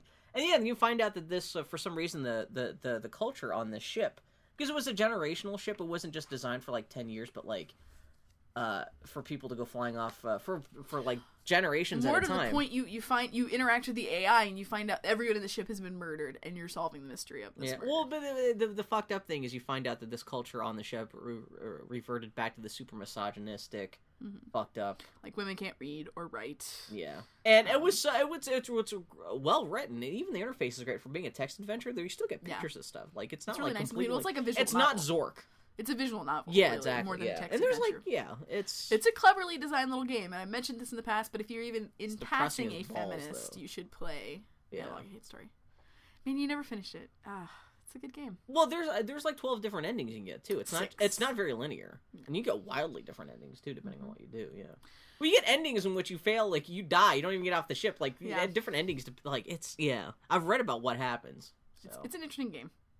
Best drunk scene in, scene in a game: Mass Effect Three. Tali getting crunked on the Normandy. You think that's the only thing Mass Effect's going to win for anything this year? any on any podcast? That was a wonderful moment where where Tali is just freaking the fuck out. Isn't she's fucked up and she's she's got the straw in her, in yeah, her- through her. in- in what does she porn? call it? Like an alcohol. Uh, uh, In induction port. It's Why a is great she getting drunk? Is this after you fuck up her Doesn't- Doesn't she find out that her? No, that's in the last game. Is it? It's something about her father, isn't it? Yeah, I thought it was something. I thought was it after the mission with the Quarians with, Yeah. and with the Geth. Because I can't remember why she she got drunk in my game, but I made it so that the Geth and the Quarians are on even footing. Yeah, so obviously I. she did not throw herself off off a cliff like that. I can't happened. remember why she gets drunk now. All I remember is that it is adorable. It's got yeah drunk. It's drunk. And it was what one of those you need to moments. That moment highlighted one of my biggest disappointments in Mass Effect. In that there are a lot of conversations you can engage in where you're not an active participant, where Yeah, you just, just go up and stand near a person and interact, that's what- or that's press of- A to interact, and the camera doesn't even come. There's no like camera positioning or anything. It's just it's exactly like you heard an ambient piece of dialogue. Well, that's one of the biggest proofs that the game was kind of rushed out is Yeah. they didn't have time to flesh that out. That's why almost all the quests you get in the game that aren't directly story related, it's just you hear in passing on the Citadel. They they, they didn't have the time to actually construct a conversation to have with people. Did That's you why hear? you're just Did you hear the news story this week that got all garbled very quickly? Where they're like, "Oh, a new Mass Effect game comes out in 2013 or 2014, or no, in 2014 or 2015." what? And They said they only started work on the game like last month. Well, see, that was the thing. It's like people were reporting in the same breath. They just uh, this guy, this dev from Mass Effect from uh, Bioware said Oh, Jesus. we just started working this next month. And at some point during the news cycle, it got convert, it got perverted into it's coming out in 2014, 2015. All I can think of is. God damn! If we've learned anything from Bioware the last couple years, maybe take more than two years. Although it's being published by EA, there's no reason to suspect that when they they they'll probably try to get another game out in two Yeah. years though. So I forgot that I so they were talking when um, Omega came out. They were mentioned that it was coming out from oh that this is the crew that may is going to make the next Bioware game. But then they kept during this conversation in particular, they kept mentioning that it's the team who did the multiplayer. That's kind of like anyway. Worst drunk scene in well, a they're using the Frostbite engine, which is what I think Battlefield runs on. yeah, too. and which is what uh, the next Dragon Age is also going to be in the Frostbite engine. Worst drunk scene in a game. Mass Effect Three. Ashley. I never saw this. What happens? Ashley just gets drunk. Ashley's arc in Mass Effect 3 is so broken. There's a couple of arcs in What is her? Effect See, I don't. I never cared about Ashley. I think I kicked her off the ship at the beginning of the game. So if you save Ashley in Mass Effect 1, but she is uh uh Which you're not romancing her. I presume something different. Maybe she has an arc if you romance her. In my game, she's just fucking miserable that Kaidan died and she did it. And there's a point where you just find her passed out in the same room actually that Tali gets drunk in. She's literally passed out on the floor. so inebriated she can't move. Do you even have it's the saddest moment. I can't How do you know she's just drunk and not dead? because she, is talking. She's drunk. She's inebriated when you, you talk can't to her. interact with her. It's just Well, like it's oh, exactly a like the. Tali, you know, ta- the Tali Wow, conversation. she's it's like- unconscious. no, she's talking to, but she, she at the end she does pass out. It's, it's just, it's the worst. That poor. And also, her character Especially model right in that game off, looks hideous yeah. too. Yeah. Uh, especially compared to the Tali scene, it's terrible. Best. Well, also, Ashley was never that interesting. Aside from I being like space racist, See, I feel like Ashley they biffed what her arc could have been. In the first game, she kind she kind of has to grow, and she realizes like, oh well, we do need these other people. did you see? And then uh, I feel like the, in the third game they biffed the arcs of the three characters who you journey with through all three games. So Tali and, and actually meet with Liara and um, Kaidan and Ashley. Did you see the picture of what Ashley looks like beneath her skin? Where she's just Like a, a, skeleton. it's kind of gruesome. I don't know why. I don't know why Shepard has a picture on her sh- on her on, on her table right next to the picture of Tali with her mask Do on. you mean- It's kind of weird. you mean Tali? What Tali No, looks like? Ashley. Is that the joke you're making? She's got bones made of alcohol. I'm very confused. I'm making a joke about. Oh, I forgot about the Tali thing where it's disappointing. Where you like the only reason. I presume that was a joke you were making. I'm tired. I haven't had my. I, I I'm drinking caffeine free soda right now, so I'm not fully uh, uh, conscious. Best dingy tank tops is a tie between Max Payne 3 and Sleeping Dogs. You're as the person who's played and beaten these games. What's what's your choice? You're absolutely correct. It's hard to say because in Max Payne 3, he goes through a um kind of Die Hard like uh, Yeah, visual kill. Degradation where at the start of the game he's like in his suit and everything. At the end of it, he's all like with the or that's not true. In the end, he kind of comes around, but like he's got his shitty wife beater and Yeah. beard, and shaved head, and kind of a gut and everything. But uh, sleeping dogs, you um, you don't have to be wearing a tank top. You can change your clothes. But as you get in fights, you just get all fucked up. Oh, up. really? It does looking. get dirtier? Yeah, and like blood all over. See, I just started playing like just a couple days ago, and I only got as far as to where you can actually start buying clothes for yourself. And the first Yeah. thing I chose was tank top. Yeah. I actually made my character look like Short Round from Indiana Jones and the Temple of Doom because he's got like a like kind of like a Yankees cap on. Yeah. and yeah. It's it's pretty great. Yeah, I, would- I would have to say uh, sleeping dogs because you have agency over your tank top. Are they more attractive men in tank tops in that game? I do have a big crush on Wei Shen. Yeah, Wei Shen is dreamy. that's the main character. Yeah, Wei Shen. Okay. Wei Shen. Okay. Dreamy man. Oh, we have to know after the we we have to make note of what we actually choose for these things uh, on on the show notes. Well, you say here it's a tie. We have to. Well, no, but that uh, you're the tiebreaker. From my heart, it's a tie. Oh, so we, we have to figure out who's the, who's the winner, so we know who to send uh, the golden the golden uh, beef briskets It's Bill. sta- say, uh, awards to. Bill is like the award is going to be a pulled pork sandwich, and I'm like, why the fuck a pulled pork sandwich?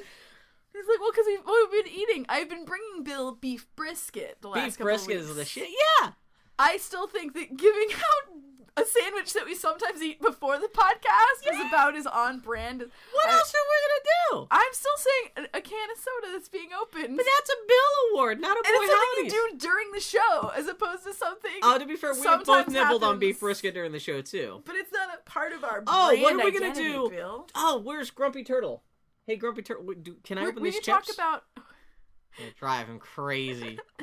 take the chips away from him just for no, you, Grumpy Turtle. Oh, they're kettle boiled. They're extra crunchy. No.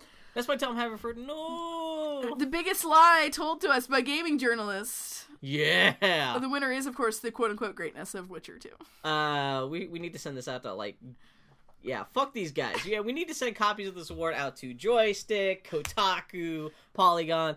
Fuck y'all for being all like, Witcher Two is one of the best PC games ever. Man, that's some cornball shit.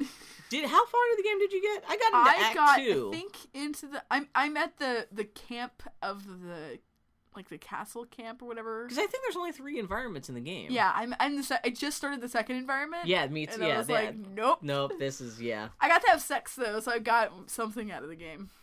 Who'd you have sex with? You can have sex with um your Witch lady, magic witch, witch, lady. lady. magic witch lady. Man, that character's so good. It stuck with us that much. God, but yeah, journal game journals. I don't know what the hell you're smoking. Maybe that game really was great on PC compared to like other games that were out that year. But Yeah. unless people at, like listeners at home have like justifications as to why Witcher Two is there, I didn't hate it. It just like It's for being so, you know, it's like when there's- it came to consoles, people were like, "Oh man, it's Witcher Two. You got to get on that shit." yeah. No.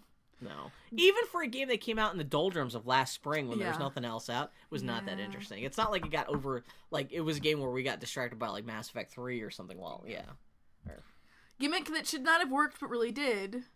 Penny Arcade 3's uh, retro aesthetic and gameplay. how so? Really enjoyed that game. Oh, that's right, because it was the Final Fantasy top-down thing. Yeah. Yeah. On the Rain Slick Parapets of Darkness number three was actually a really fun little game. Uh, this is in direct contrast to the first two games, which was kind of like uh, polygonal role-playing. Well, they were made to look more like the comic. Yeah, And e- abstractly, you could say, well, it was all turn based combat and blah, blah, blah, but it really, really worked in Penny Arcade in, in the third game. I can't remember. And it was, was it for, really Final fun. Fantasy style combat too? Sort of. Yeah. I mean, it was the turn based and like, but it was it was just different enough that it was very entertaining. But it was essentially like a 16-bit uh, Super Nintendo RPG. well, it was meant to look like that, but they took some elements from like some PS2 era. Oh, yeah, RPG yeah, games. yeah. It was a really fun little game. Yeah. I, I bought that for what five bucks when it came on Xbox Live, and I never got more than like half an hour. It's a fun little game. If you get in the rhythm of it, the gameplay itself was fun enough that I Yeah. enjoyed it, and then the writing, you know, was a fun time, and the the Is visuals it still did written work. by uh, the Penny Arcade guys? Yeah. or at least the Penny Arcade guy who does the, the, the one who writes. Yeah, Yeah, it was a good time. yeah, sure. Best and worst open world stealth game where you hunt animals and craft health items from plants that was also published by Ubisoft. Bill says Far Cry 3 and Assassin's Creed, you never craft health items from plants in Assassin's And Creed. that's why Assassin's Creed is bullshit. Other than the fact the game doesn't work. No, Far Cry Three, man. Uh, it's amazing. It's everything. It's it's it, it's got all the open world running around, fucking shit up, doing stealth stuff, vitamins and minerals that I was missing from Assassin's Creed Three before the game borked itself, and I can't play any more of it. Yeah. But uh, yeah, everyone I know who's played Far Cry 3 and Assassin's Creed 3, everyone agrees Far Cry 3 is a better game. Yeah. Even though it's still just like first person y, kind of just walking around shooting people, Mhm. it's just more interesting. You know, it's, it's you can just hijack cars. It's it's got a little more of a Grand Theft Auto feel to it than Yeah. you know because yeah, it's modern day stuff. It's not like Assassin's Creed where you're trying to blend in into the uh, revolution or anything. But yeah, this is me just saying Far Cry 3, fucking good game. I just finally beat it. Story is fucking stone stupid. But yeah, no, I mean, yeah, Far Cry 3 makes up the fact that I feel ripped off for having spent 60 bucks on Assassin's Creed 3. So you prefer to just think you spent $120 on Far Cry 3? Yeah, kind of, I guess. I don't know if Far Cry 3 is worth $120, but it does kind of, you know, yeah. It kind of uh, smooths over the wounds left uh, behind Assassin's Creed 3. Have they put out a patch for Assassin's Creed 3? Because I'm hoping a patch can fix the issue that that makes it that I can't get further into the game because the boat I'm supposed to sneak onto has dudes, guards on the boat who can see through the wood, and so I can't climb onto the boat. Can't even go anywhere near the boat without the guys being like, "Hey, you, stop there! Mission failed." No patch. I do not know. I mean, I stopped. I beat the game. Oh, that's I'm right. done You with beat that a while ago 3. too. Yeah. Worst Doom clone, Dear Esther. Good joke, Bill. Well Did done. you? How, how was Dear Esther? I still haven't played. it's an it. interesting game. It's like I said, it's more interesting just for being what it is necessarily than than. It's just a story game, right? There's no action or Well, puzzles or anything. you are just exploring an environment, and as you exp- and there's not anything to interact with. You're literally just walking through an environment, is what I should say. Mm-hmm. And as you walk through an envi- the environment, randomly, uh, different diary entries are read to you at total random. I think there are twelve different entries. There's a voiceover. Mm-hmm. Oh, okay. Yeah, and that's it. That's the game. So it's like Bioshock without any of the combat exploration So it's puzzles. perfect. Yay! Only the whole thing is that like the narrative is being presented to you by definition out Yeah. of order and everything. So Oh, you kind of have to draw everything. You have to. You got to think about it. Can the game be any different from gameplay session to gameplay session? Like, Well, like is what- it always is it is it super linear that way? Like, well, I mean, what entries are read are randomized. Oh, So it? every time you play okay, it, you'll okay. hear things in a different order. Oh, okay. Things like that. but it's still always the same entries. You're you're still gonna get the same same story. Just that the in different order. the cards so in the deck are just kind of shuffled. Oh, okay. For being in different order. I don't know why I'm worried about the replay value. Of Dear Esther, Dear but, Esther. yeah. Uh, best hotel lobby made of fish tanks by a landslide. It's Spec Ops: The Line. That's one of my favorite environments in a game this year. So, Yeah. uh, Spec Ops: The Line technically, uh, like the environments aren't that gorgeous or anything like that. I would disagree. I think that game was fucking beautiful. No, but like it's, it's not quite. I mean, I played Spec Ops right after coming off of Halo Four, which does have like, bar none, like even for AAA top tier first person games. Like that has beautiful environments. Spec Ops is good environments. I think it's really neat. It has Like, people who are made out of burlap bags. The skin textures on your I'm not dudes. talking. I just said envi- no. The face, the character designs on your dudes is awful. But, But no, one of the fir- one of the earliest environments you see in the game is yeah, you're running around a Dubai hotel lobby. A, the entire hotel base of the hotel is covered with sand, which is kind of creepy. Look out the windows and it's just like you know, giant wall of sand outside. And B, Yeah. like the walls are made out of like fish tanks, and even the floor is a giant fish tank that you're Yeah. walking on, and this it's filled with still living happens a of fish.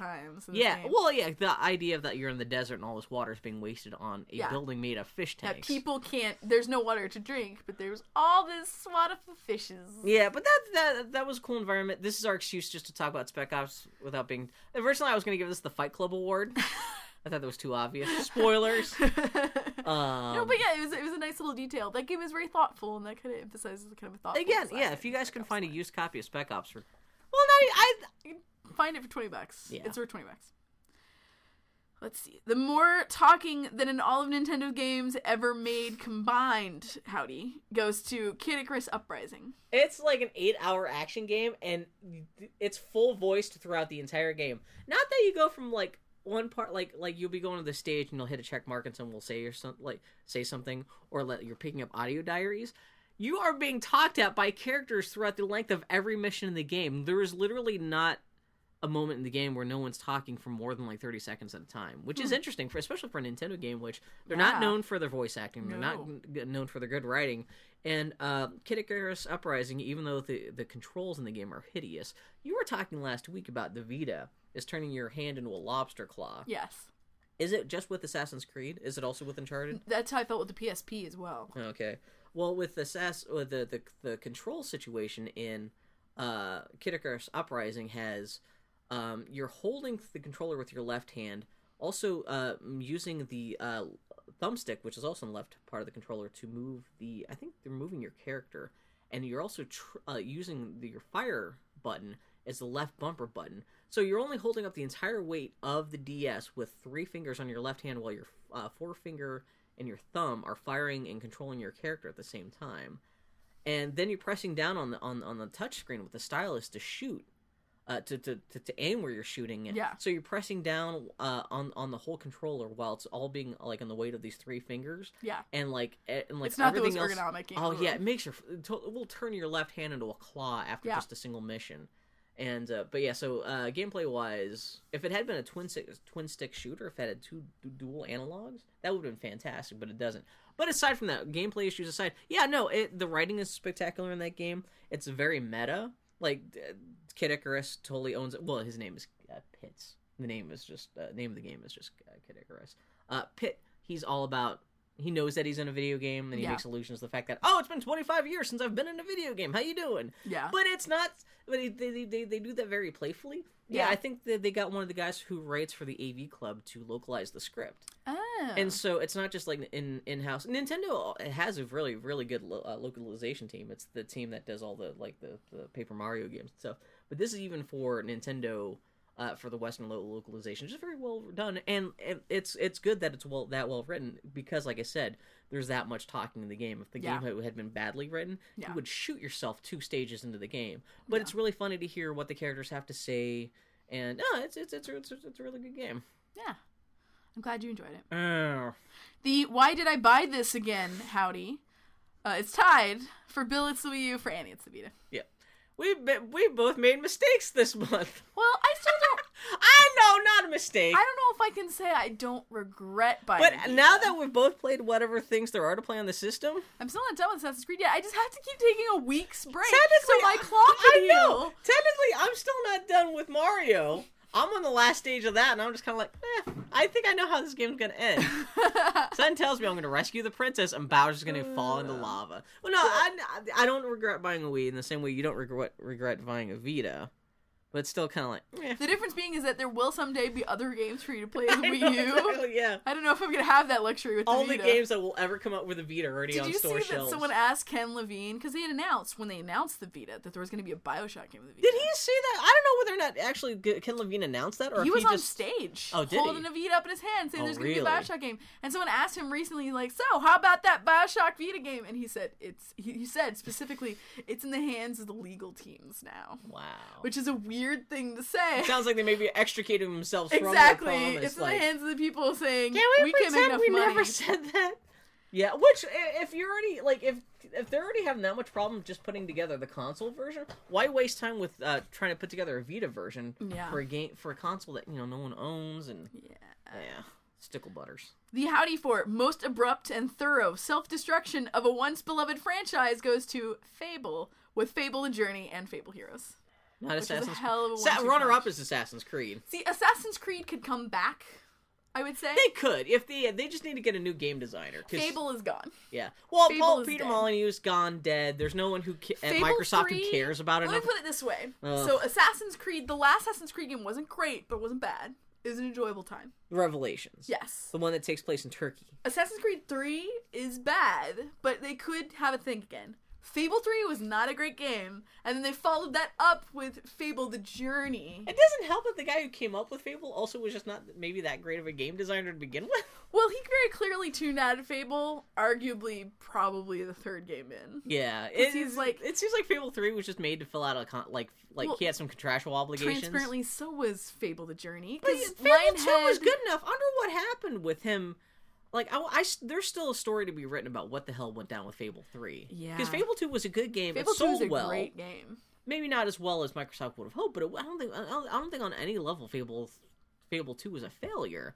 And then Fable Three was obviously so phoned in and kind of rushed that like I wonder if it like kind of got EA'd to death, kind of like what like what happened with Mass Effect or I mean, Fable the Journey, you can look at it. You don't need anyone to which tell you the Fable story. the Journey because there's This is the Kinect game. Oh, okay yeah So, um, the with Fable the Journey, you can see exactly what happened. No one needs to write a story. Well, I'd like to read it, but no one needs to write a story to see what happened because Peter Molyneux tried to develop a really interesting art game using the Kinect. He had his old Milo game, um, where you get to interact with a little boy. Microsoft very clearly pissed all over that and said, "No, no, no! You guys are going to do an action adventure Kinect game, and it's going to be a Fable game." yeah. And he was like, "Oh." I guess we are, and left. Hmm. And then his poor team had to do it. So, and Fable has a long history of having a tie-in game that's with their their main. I that you can Fable play Two had the pub points. games. Yeah, and Fable Three had like the web games and stuff. So in this, you had for Fable the Journey, you had Fable Heroes, which is a four-person brawler, kind of in the vein of Castle Crashers. Was At this least for the attempting to Xbox? be. Yeah, it was on Xbox I never Live. heard about this. It's terrible. Terrible, unplayable. I love that sort of game. I love Who dumb are you co-ops. playing as in the game? You play. You know how in um, the Fable games they're like little dolls you can find of different Yeah. Fable Two. you Yeah, you're trade kind of collecting them. You play those. You, you're those dolls. so you're cute. playing as these all these little your heroes. So you get to be Hammer. It's the closest Oh, we will see awesome, of yeah. those characters ever again, Bill. That's what's sad about this. You can be Hammer and uh, Can you, know, play as you what's can- her name? Which sister? The Theresa, lady. yes. Yeah. Well, you know what kills me? I have not actually played Fable the Journey. I should say maybe it's a great Kinect game. What do I know? Be able to find her for five Apparently, bucks. apparently Theresa's a huge part of, of Fable the Journey. Really? Yeah, which almost makes me want to play it because I'm invested enough in the Fable universe. So how can she come back from the tower? I don't understand. She leaves uh, the tower to fund her own new game studio. Called the Sphere. Did you see like Peter Molyneux? He's Kickstarter for his new Populous game. yeah. I think it's only got like a week to go, and it's only made about half of like the quarter million dollars they're out there. Do you think it's gonna pull uh, Sports Friends and make it in the last minute? Fuck sports friends. I love. I still don't know what the hell we we may have talked about this last week. I still don't know what the hell Johann Sebastian Joust is. Maybe they will, but that it, even uh, sports friends barely squeaked by. That was amazing to see how close that was. And like I like all the game journals are like, I don't understand why more people aren't supporting this game that only that people just talk about very cryptically, which requires like dead motion control software for a console not that many people own. And they're like, "Oh, I don't understand." It's one of those things where game journalists are so like up the ass of the game industry. They don't, they don't understand why normal people may Well, not be knocking down the doors to support something No, like that. the the perspective is it's something different in gaming, and we don't have No, enough. of it's that, good to have so something new and that. different in That's their gaming, but it's it's kind of like they don't understand that like, and also like half the game journals I hear talk about that game, they just assume that you already know what it is. They're like, it's Johann because it's Sebastian been really, South. it's been heavily saturated in the gaming press Really? over the last year and a half. Well, people t- I barely read gaming stuff, and I know what that explain game is. how do you win Johann Sebastian J- uh, Joust? Well, you both have headphones, and it's all audio cues, and it's kind of like a game of tag. And you both you're Wait, like fighting both? with Two people with it's motion, two people, or I think up to like six people with move controllers. and everyone's wearing headphones connected to what? I don't know. See, that's what I'm saying. Like, you know. You can just go read an article so you about gotta go it because they're about So 50 that I have of I have to go round up six pairs of headphones. Hey Bill, describe to me a game you read in passing about a year ago. It's just it's something that's been discussed like ad nauseum. You're so welcome to the Play Howdy podcast. We're, we're incessantly negative about it. I'm a baby and I have colic. Here are actual here here are some also, uh, other howdies that are a little more traditional. Best, Oh, these. Oh, that's the end of our, our of our wacky uh, things. do you have somewhere to add here, Bill? uh, wait, no. Best uh, depiction of child abuse, Papo & Yo. That's not. That's not what I said. Oh, most effective and ineff- What the hell's most effective and ineffective metaphor? It's not interesting enough to go into. That's why I skipped it. But you don't want to talk about Papo & Yo? What's That game was about it? It was a really good game. I don't really have any commentary was- to add to it. Did you see the endings you can get that game? One ending you choose to, uh, you can merge your alcoholic father with robots, and it gets glowing shit circuits all over his face, but then he disappears. I was outraged. So best gameplay. What uh, for? Just pound for pound. What was the most enjoyable game for you to play this year? Just from a gameplay perspective. I mean, I just wrapped up Far Cry, yeah. and that's a game. All the man Dishonored. Oh man, See, you, I your, would your say choice is Dishonored. Dishonored. God just damn. for just for the love of playing the game, Dishonored wins for me. Because I did not expect to like that game. It made me really anxious, and I really, I got really uncomfortable playing it. And only a couple of hours in, once I unlocked some powers and I found my way to play, I found it really, really gratifying and challenging. Dishonored, I, I might have to go with that, just in terms of just picking up and having. And also, it's like it's a stealth game that is so unlike other like like like Assassin's Creed, where it's very linear, like very like the fact that it was a big sandbox Yeah. stealth game rather than a very linear. Uh, if you don't do this exact, uh, do these tasks in a very specific order, you fail. Yeah. In fact, they had different choices about how you could take out your targets. with them. Yeah. You kill them, you could just knock them out. You can humiliate them Yeah. by even circumventing the whole assassination process. Like it's like, oh man, fuck, that game was great. just from and from a gameplay perspective what i really really liked is that i found my way to play and the way that i felt very comfortable with and like just for an example with bioshock with bioshock games i find a way to play and then the last maybe third of the game i'm just i'm very much so stuck in how i play i'm powerful enough that i can just go blow through the rest of the game my way Yeah. with what i really liked about dishonored at the moment at the time it made me furious but eventually i came to appreciate it because i had my way of playing and then they totally broke the game and I had to really, really try a lot harder to play it when you have to. You're in the level with all the assassins, Mm-hmm. and they have all the abilities. You have. They have blink, and they're sneaky little motherfuckers. great, yeah. And I had to reinvent how I played the game. You had to relearn, yeah. and it was. I I thought that was a fantastic choice. Really, really smart. You know, my runner-up may actually be Far Cry 3 because it actually takes. There's actually some like Dishonored in the game, and that, like I said, it's a stealth game, but like you actually do learn powers and like take down stuff, mm-hmm. which is very Dishonored like, uh, like where you can like chain together takedowns for mm-hmm. extra experience points, and you buy new abilities. Mm-hmm. Oh, that's interesting. I, I I'm I'm tempted to go with Dishonored just because. I think the stealth in that is is better designed than the stealth in Far Cry, whereas Far Cry is a little bit loosey goosey. Well, Far Cry is a shooter that has stealth. It's, yeah, elements in it, exactly. Whereas right? Dishonored is a stealth game. Up With and. I mean, you shooting can go around and kill everybody, Yeah. but that's not really supposed to how you play. I love the fact that you can go through the whole game just like bur- uh, butchering everybody if you wanted to, Yeah. and they'll let you.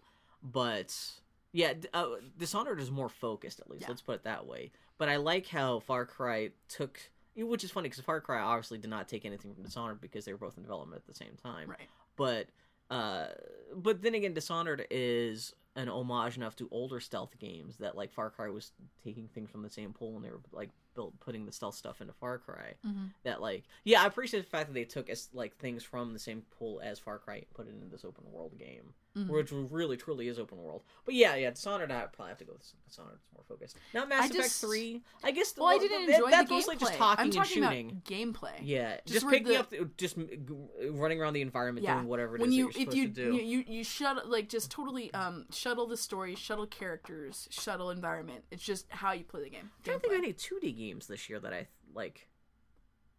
Oh man, I, I might come back to this and think about like there might have been some too like I'm having a good time with Final Fantasy Th- Theatrhythm. That's just like a a rhythm game. Yeah, no, yeah, Dishonored. Yeah, well, let's, let's say Dishonored. Yeah. Um, best DLC. Bill said Mass Effect Three. You only played from Ashes. Uh, yeah. Well, no, I just bet Mass Effect 3 because I assumed because I know you've played some of the DLC. I played Omega and Leviathan. I'm trying to think of any But- DLC that I even bought and played this year. Like I said, those are both. I wouldn't call that best because that's the ga- content that should have been in the game. Yeah, that's the thing. I can't, can't think of any other DLC that I. It even seemed like played an this year. obvious uh, award choice, but I can't think of any. Uh, See, I would well, say that it's Dishonored's got DLC that just came out or was coming Those are out soon, time but we haven't played. Yeah, exactly. Yeah, I think they come out on the 18th. Mass Effect Three, the only DLC. Yeah, the I only played. Fuck. Yeah, I'm trying to think of any DLC that came out through this year. Sky, you know what? Hearthfire.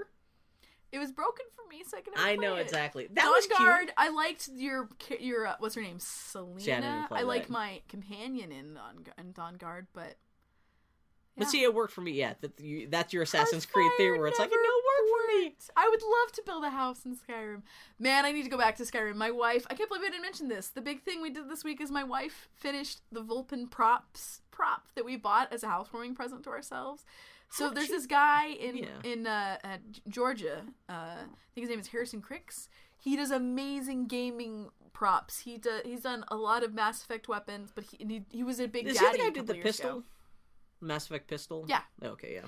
and but he did this Skyrim helmet. It's my favorite helmet in all of Skyrim. It's the ancient Nord Nord helm that you can. I think you can only craft it at the the Smith of the Gods or whatever it is. That's right in uh, in uh, Winterhelm. So it's not the cartoony like the the uh, Minecraft or the uh, Skyrim helm that everyone thinks of when they think of no, Skyrim. no, it's not Yeah. the one with the turned horns. It's got like antlers and it's all hammered and textured. What's it made out of? Like fiberglass? It's uh, resin, Oh, cast resin. But it no, my so my wife finished. It, we bought the kit, and my wife just finished like painting it and putting rust on it and finishing the horns, and everything, and lacquering it, and it looks awesome. It makes me so happy. God damn, it makes me really want to go back and replay Skyrim so but you beat it. I still haven't beat it. I've, like I said, I've only put twenty to thirty hours. One does not the simply beat Skyrim, Bill. game. Bill. Mm. Who said that? The Hobbit. it would have been so much better if he had said it at forty-eight frames per second. Best ending. Bill proposes Mass Effect 3's revised endings. You would The say that is choice. the best ending. I would say Spec I, Ops. I like the ending. Spec Ops is the best ending of the year Depends for on me. what ending you get. I would say all of them are best ending, which is one of the things I what like what about the Spec ending that you Ops. got you told me about that sounds badass. It was an- my it ending was very much a gunshot goes off. But Thanks I, for I playing. still think that was very appropriate. No, no, I'm That not saying like, it's bad, great- but like as far as like en- endings of like, I mean, I, I I'm still not a big fan of like the whole last end of Mass Effect Three, like the battle on Earth, the cheesy, I think if and, and the choice on the Citadel. Yeah. But like, I do like at least I'm I do appreciate actually at least getting to see the end of my characters in Mass Effect Three, even if Mm-hmm. it, the way that was told to me was very kind of abbreviated and obviously last minute and applied as a patch to this game. Like I still like you know seeing that like I can't that remember. ending genuinely could have been my crew standing in the deck of the Normandy putting my name on the plaque, and that would yeah, have been, even though the ending I got was everyone gets turned into a half robot, which is a stupid fucking ending.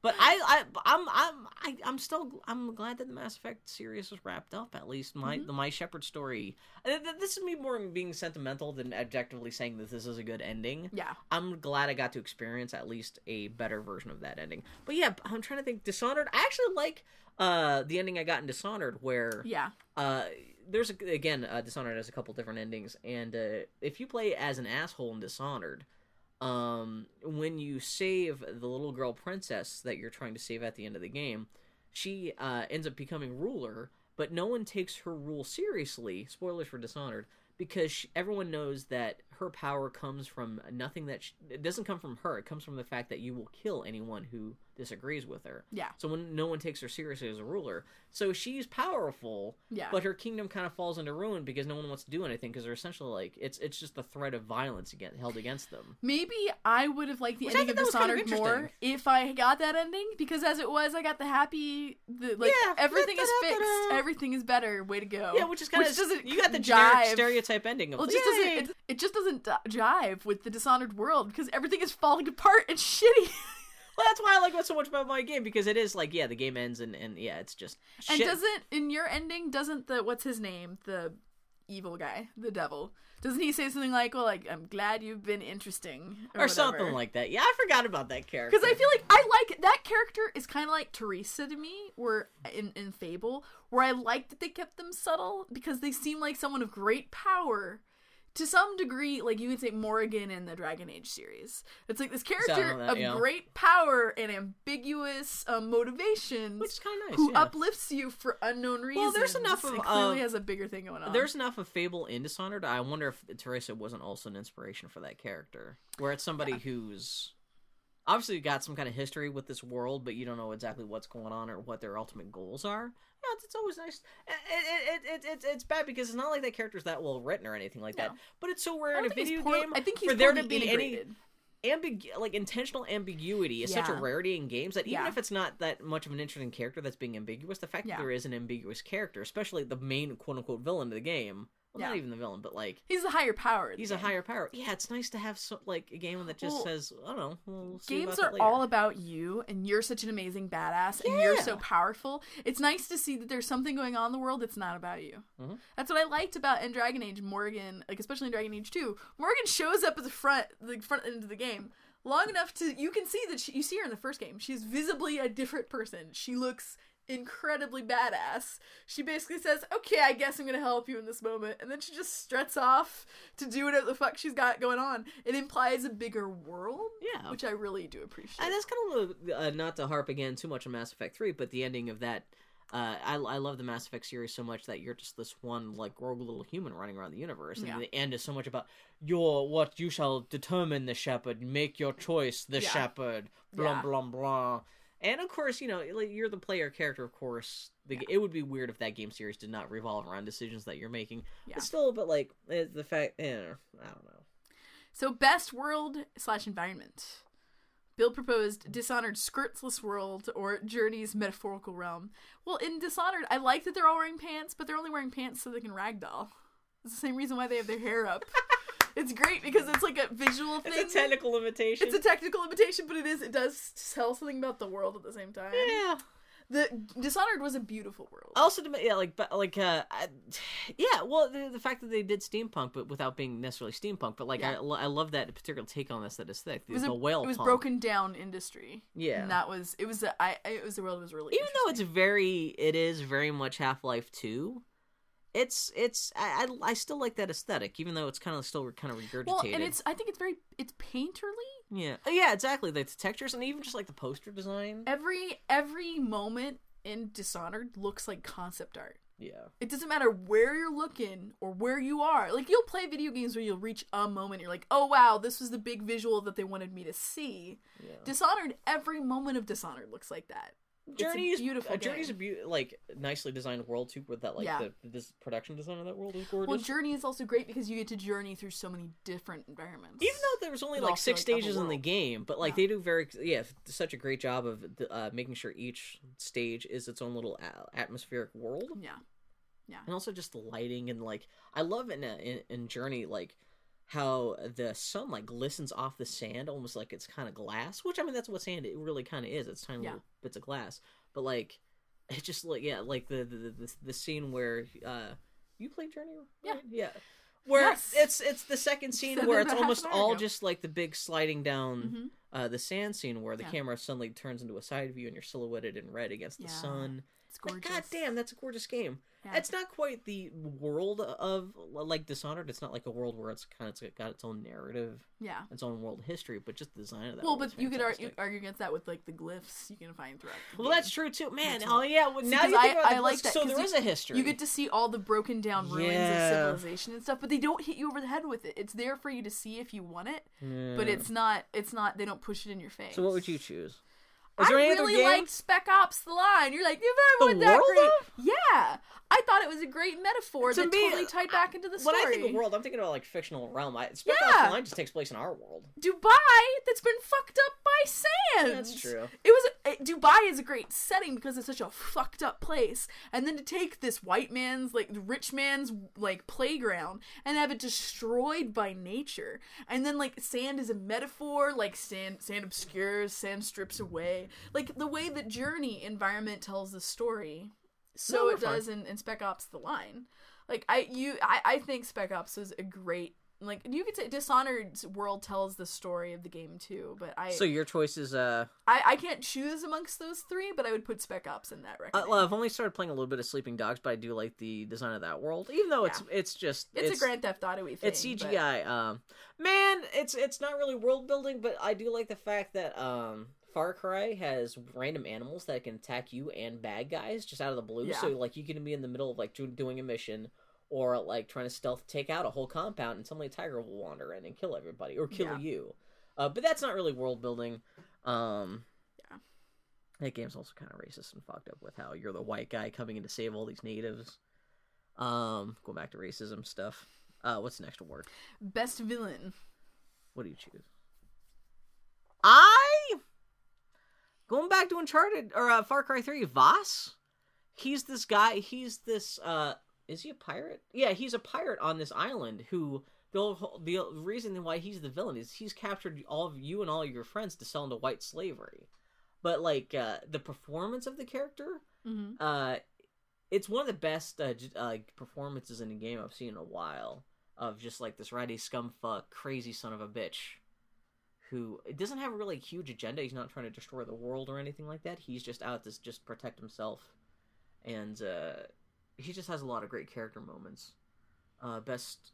uh, You got Star Kid from uh, Mass I can't think, or the Reapers. The Reapers are so Reapers boring. are boring. I can't really Dishonored, you've got a- Mad Men. I can't think of a villain that really stuck in my teeth this year. You got Flying Monsters from Journey. Um, They're not Papa villains. EO. What's the what's the villain in Papo & Yo? There's not really a villain. Sleeping Dogs. Sleeping Dogs has. I did. I was motivated in killing that fucker, but you know. I don't know. Could you give Best Spec villain, I'm Ops gonna, the I was gonna say? Walker. Walker is the best villain. Spoilers for Spec Ops: The Line. Because in Spec Ops: The Line is about you becoming a villain, and again, that ties should be into writing my, these down. Yeah. into my in my ending of Spec Ops: The Line. Because in my ending of Spec Ops: The Line, I fully embraced being a supervillain. I'm gonna give it to Walker. I haven't played uh, Far Cry. Th- to be fair, I will open my. I will admit that this game was a year of. This year did not have a lot of remarkable villains. Like if I look at all the games of the year, I liked that in Dishonored, your the villains are ultimately the people who are your allies. Yeah. But Spoilers they handle that. yeah. They don't handle that in a Yeah, very... that that turn is just kind of stupid. Well, Far Cry 3, this Vaas guy, he ends up di- uh, disappearing halfway through the game, and he's replaced by a much more generic, kind of lamer villain. Yeah. Uh, I th- I I, th- I think a lot more people would be talking about Far Cry 3 and specifically that character Vaas if he had stuck around for the whole game. Yeah. But as such, he just kind of gets just gets uh, just thrown away halfway through the game. Because like Journey- Assassin's Creed 3 had a terrible villain. Terrible villain. Who's the villain? It, it turns out to be Christopher Lee. Is the villain. Saruman. Spoiler. Yes, Bill. That's the guy who plays Saruman, not Sauron. Name. Is, oh, is really? it Christopher Lee? I Yeah, could it's be Christopher Lee. But that's the Fucking character's Dracula. name, isn't it? I'm No, trying but to I mean that's the character's name, I think. Um, Anyway, but yeah, it's like uh, uh, uh Oh, we didn't talk about the best game where you play as fruit and or nuts, but Botanicula. How do you pronounce it? isn't it Botnicula? Bot- it's a botany? Botanicula? It's like, well, it's also the best uh, playable cartoon this year. I just want to throw that out because it's very cute. Maybe it That come out last year. What what what, what else? What's the What next else? award? Next, you have best protagonist. Yeah. If you say Walker, I'm gonna hit you. Bill is FemShep. I still just because it's a lady. You know But what? no, it doesn't have to be. You know what? I found the best protagonist of the year last night while playing Dragon's Dogma. That you let you play as a ten year old girl. Yeah.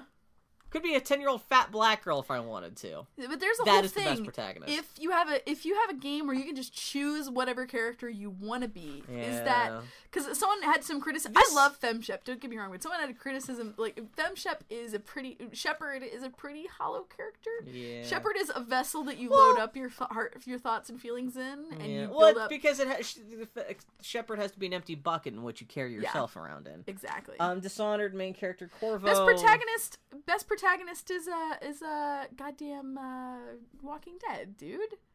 Best protagonist far and stupid. away. No, No, what's what's his what's his butt from Walking Dead? Lee? Lee. he's dumb. Lee is the best protagonist. He looks like a Rankin Bass stop motion is character. just that he My has. choice is Kid Icarus. fair enough. Do you choose? I, Do you Lee. agree? Lee is the best protagonist. I say Kid Icarus. He's devoted to his lady. No, this is actually one of Unlike nice- Lee, This who's not one, devoted this to. is true. No, this is one one of the nice things about Pit and Kid Icarus is that he's uh, part of the big story is that he's mindlessly, not mindlessly, well, he kind of is mindlessly devoted to his goddess Petaluna, I think Mm-hmm. her name is, and uh, he ends up being killed and coming back from the dead, and he ends up going through all this grief. Uh, because of his devotion to this goddess, and even the goddess ends up going crazy, and the only thing that really saves the world is his devotion, Yeah. blind faith. It's weirdly Kid Icarus from being this very cartoony game that was localized by this AV Club dude. That's a remake of a 25 year old uh, Nintendo game that is essentially it's a game about faith. Was very interesting, and like you know, Pit's not the most interesting character, but like the, for that being the arc of a Yeah. Nintendo hero, Yeah. that's that that that's got the, Pit's journey's got more meat on its bones than like anything Link's ever done, except for maybe uh the stuff that was going on in Majora's Mask or Mario. Uh, but you are right. It is Lee. Lee is one of my favorite, Yeah. not just of this year, but of my favorite all time. protagonists of all time. Again, well, you could say the same thing about Lee, where Uh uh He's not as hollow as the Shepard. He has his Lee own has personality. a backstory like to him that they don't hammer upon. what are you talking about? At the beginning, it's just are you from outer space, Georgia? are you from? But no, Lee Lee has a distinct spacer, You Georgia? can like you can direct his character, but Lee has a distinct He did, character. yeah, all he's coming from somewhere, and, and yeah. he's you know and Well, that's ah, the nice yeah. thing about uh, Mass Effect or uh, uh, The Walking Dead, and, and and that's the it's it's kind of the counterpoint to Mass Effect, whereas Yeah. Mass Effect has a Shepard who is I love kind my of femshep, a bit of a but- cipher, Yeah, but uh, so you can have more choices in what you do in the game.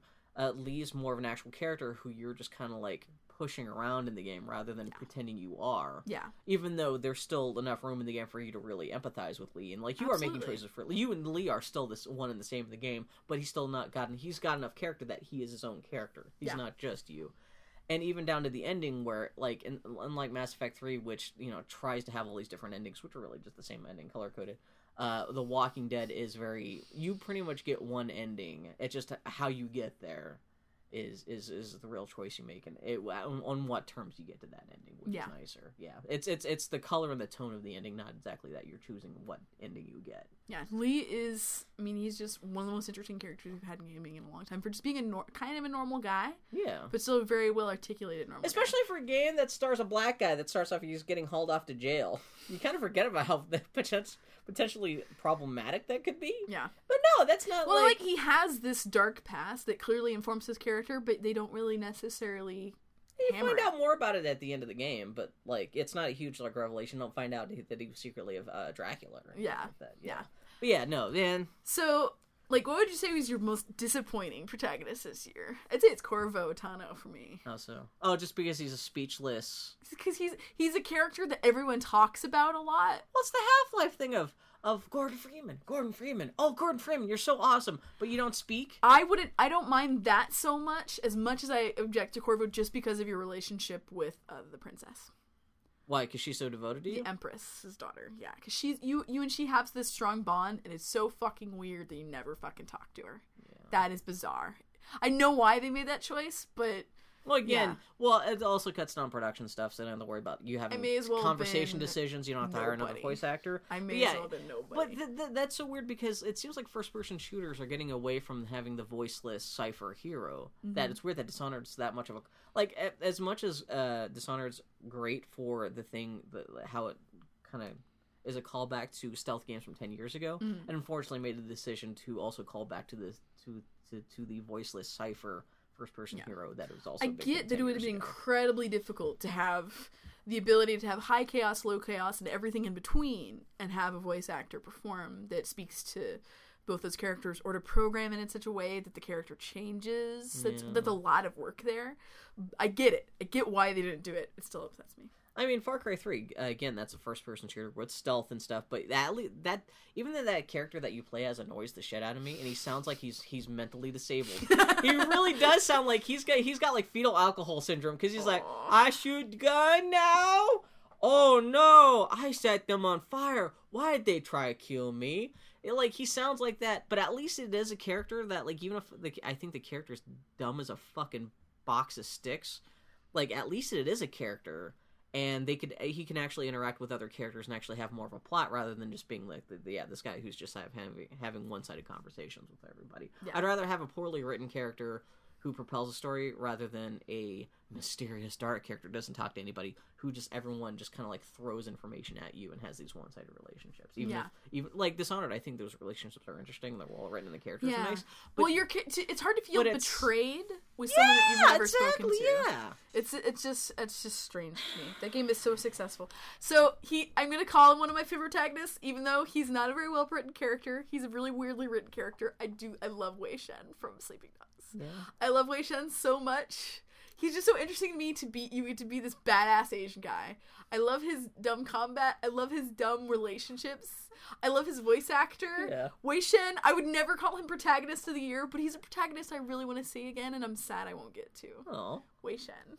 Uh, what about side characters in games, like secondary characters, like any that stuck out in your mind? Far Cry 3 has two great secondary characters. Uh, there's a guy named Buck, who's this Australian guy who just wants to fucking eat you. That's ser- I'm not even making that up. He wants to. He keeps on making jokes about how he's going to rape you and then eat your body once he's once you're done doing these missions for him. Which, but he's kind of like this badass. You'd think he was hot though. He's like he's got the beard. He almost looks like Jones from Foley's books Yeah. but he's a horrible human being. But you're going on these missions for this guy, and you don't know if he's kidding or not. It turns Yeah. out, obviously, you make it to the end of the game alive, so it's not like he's super serious. Uh, but then there's all this this German guy named Sam, who he's this great mission, eh, not missionary, uh, mercenary. Very And- different. But, I know, but part of the reason why he's such a renowned mercenary is because he has a German accent, so everyone thinks he's more evil than he Everyone thinks is. he's more of a bad. So like, how do you think I got I got promotion? Because I have evil accent. But he's this, this kind of silly goofball guy. Yeah. But he's like, ah, yes, I was born in America. I'm an American, but I was unfortunately raised in Germany. Oh, but he's just like he's got these. Oh, fucking hilarious. Um, uh, aside from Far Cry, um, I like I still like Kenny from The Walking Dead. I know. Let's see. If I have to choose best secondary character from The Walking Dead, I have to choose Clementine. Oh yeah. Well, Clementine, I think that's such a good. That's good. That's a well written little kid, which you never get in video games. well, she get. Oh, so this is our sec- another award is best best slash worst kid in a video game this year because you got the princess from Dishonored. Yeah. You've got Clementine. You've got Star Child. Anyone I would else? still. I would still say the worst uh, little kid. How about the kid from is- Papa Yo? Is he amazing? He's the protagonist. Yeah. Oh, okay. You but still, that's another kid in the game. Yeah. Um, but I Um, think like my like let's see, Technically. Pit from Kid Icarus Um, is a kid. I, Elise in um in Assassin's Creed Revelation or excuse me Liberation, uh, which again I'm not very far into. It's pretty clear that there's going to be some stupid reveal with this character and who she really is. But there's a point in Liberation where you meet this woman who is a smuggler, I think, in the bayou, Yeah. and her name is Elise. And there's this there are these sequences where you are playing as this lady protagonist, Aveline, and you're you're wandering through the woods with this lady smuggler named Elise. And it's so awesome to just be not that she's a well written character or even necessarily terribly interesting. But the circumstances but you're playing as it, yeah. two not at all sexualized women interacting in a video game, and that's so uncommon. I was actually like, I almost started crying while playing it. This is not a very good Is game. that chapter in the game just called the Alice McDowell chapter? Like, you know. I mean, it's not perfect, but it was just But such. I, I That's she's is, memorable. that is such a rare she instance. is memorable for that reason. oh my god. What else? I really actually liked Lord Pendleton in Dishonored. I thought he, he's the snooty aristocrat. Oh, he's the one of the brothers. Yeah, I really liked his writing and his little mini arc. I can't remember his mini arc. I just his- killed everyone so brutally that after a while they all just kind of bled Well, see, because. I loved all the journals and everything, Yeah, and all the little a lot of that writings stuff, and I just- everything. and it's like, know. well, he so he was um his brothers always made fun of him and treated him like shit, and he was the dark. He was kind of the black um, uh, not the Black Swan, but like the black sheep of the family. He's the one who sends you on the mission to go kill his brothers. yeah, Yeah, so you kill his brothers, and he clearly kind of regrets that, and he's coming to power, and he feel he feels a little bit of conflict. Is he the one who shoots himself at the end of the game? Yeah, I think, Yeah, I think he. I know one of them shoots himself. I, well, in your in your version, he shoots himself. In my That's version. I show up and he's dead. He's pe- he's been. Oh, that's what it is. Yeah. By what's his butt. I- And I do like. I even like. I like the writing of those three guys, but I wish the game didn't. Even before they turn, you see that these are people. Everyone in that game has. They're not. It's not as simple as this is a good guy and this is a bad guy. And I know it's so that there's this turn. You know, like I get that. But I like that even when they turn, you can see why they do. You can understand their actions. Yeah, they're not. They're. I know that they do that so that you will not. Sus- you will not necessarily suspect them from the start. I know it's not. No, so, but their motivations are at least organic, even even Yeah. if the way they turn is kind of silly, kind of silly sometimes. It's but yeah, it's a, lo- a little more nuanced than I'm used to in video games, and I love all the conversations you hear in Dishonored. It's not perfect, but I really did enjoy that in Dishonored Yeah. quite a bit. I like James Vega. Vega, I love that dumb piece of beefcake. I do. it's worth it just for the like I am James Vega, uh, James Vega, the um Crayola cartoons. Who drew that on the internet? I am James I have no Vega. I have it saved in my Flickr gallery. If you go to flickr.com slash mudrun or whatever and look at my uh, favorites, somebody did this, gr- did this great cartoon series of James Vega's Crayola drawings, just talking about how awesome his adventures are. And it's totally keeping in, in, in, in, in tune with the, the with James Vega and his adventures. Also, James Vega's gay. No, wait, uh, James uh, Vega's gay co-pilot buddy. Cortez Yeah. and Traynor. Like it's, it, I feel Which like one's Traynor? cheap Traynor. Oh, she's the, one I fucked up my relationship with y'all Liara for. Fucking Christ! I know it's it's almost cheap to say, oh, my favorite secondary characters are Mass Effect because it's fucking Mass Effect. That is Mass Effect. That's nothing game. but yeah, exactly. It's, yeah. But if we're looking at new characters, I liked all the new characters they introduced in in Mass Effect Three. I do all of them. How about the other person you play with with in a journey that you don't know who they are? you know what? You If can we're if we're gonna get hoity-toity choice. about it, You can make an excellent Yeah, choice and say your your your your co-player in Journey because that was be one of the anyone. most that was one of the most magical. It is moments of the interesting supporting We'll, we'll, we'll talk to that in just a second. Yeah, Um, but uh, so best gameplay mechanic. Uh, teleportation in Dishonored, we talked about that a little bit. It's just a well. I love that stealth that cuts down on having to sneak around, and you could just zip from place to place. That is fan. That that that is something like uh that that's one thing I was missing from Far Cry Three was you know that's a stealth game, but the ability to just sim- simply just zip from place to place that is so nice, and they do it in a way that it doesn't break the game. You think Yeah. if if you were to hear eh, like before playing Dishonored, if you had told me that like this game's coming out where it lets you teleport from place to place in a stealth game, I'd say, well, what's the point then? Because like so much a part of the stealth of a stealth game is sneaking past guards and stuff, Yeah. which you still have to do. It just makes it easier, like climbing and stuff, and Yeah. it just lets you get on. Like you don't have to waste time so much Yeah. just sneaking around environments. the game respects you enough to go. No, and go. Yeah. That's the bullshit part of this. We're gonna cut that right out of here. yeah, God damn. which See, is the opposite gameplay. Assassin's Creed Creed Three, where it's like Gameplay does not, or Assassin's Creed Three transparently does not value your time. Yeah. It's hostile towards you and everything you wanted. Oh, fuck. But to go back to Bill's point, Bill also nominated for best gameplay dynamic speechless slash wordless multiplayer in Journey. Yeah. Going, yeah. Yeah, so Journey is with their whole very mysterious multiplayer was really was amazing. It was the first time I've ever seen multiplayer that added to a world, Mhm. as opposed to multiplayer that was like just tacked on or That's- that's- removed. I- I'm going to be bummed with Journey in a couple years because, you know, as that game gets older, it's going to get harder to find people to play with online, mm-hmm. especially once the PlayStation 3 is dead. I don't even think about that. If, if there is a new PlayStation 4 next year, yeah, and assuming it does, if it doesn't have backwards compatibility, it probably then you're not. will. PlayStation yeah. is like all of my PSN games work on my Vita, But and it doubles your catalog. But if it doesn't, then that means no one's going to be playing Journey in, a, Yeah. in just a year or so, and that game, as designed to be played that way, won't exist anymore. Well, what's interesting is that you absolutely can play Journey without another character. no, you don't. Yeah, exactly. It's you won't lose anything. But what I love Journey, like it's a, it's easier with another character. Well, if your character, other character helps you, Yeah, What I really and doesn't just wander off. Yeah, like I've played it where like they're like they'll maybe try to help me for a little bit and they get frustrated and then they leave. Or like, but I was lucky the first time I played through, I played with another person and we helped each other along the entire way. Was That's really great. magical. Yeah. As opposed to like the second person I played with, um, I got in an ice level. There's a way you can fuck up the ice level and you get sent back to start. And that happened to him once, not too far in, like just a little bit in. He got sent back to start. I went back to help him.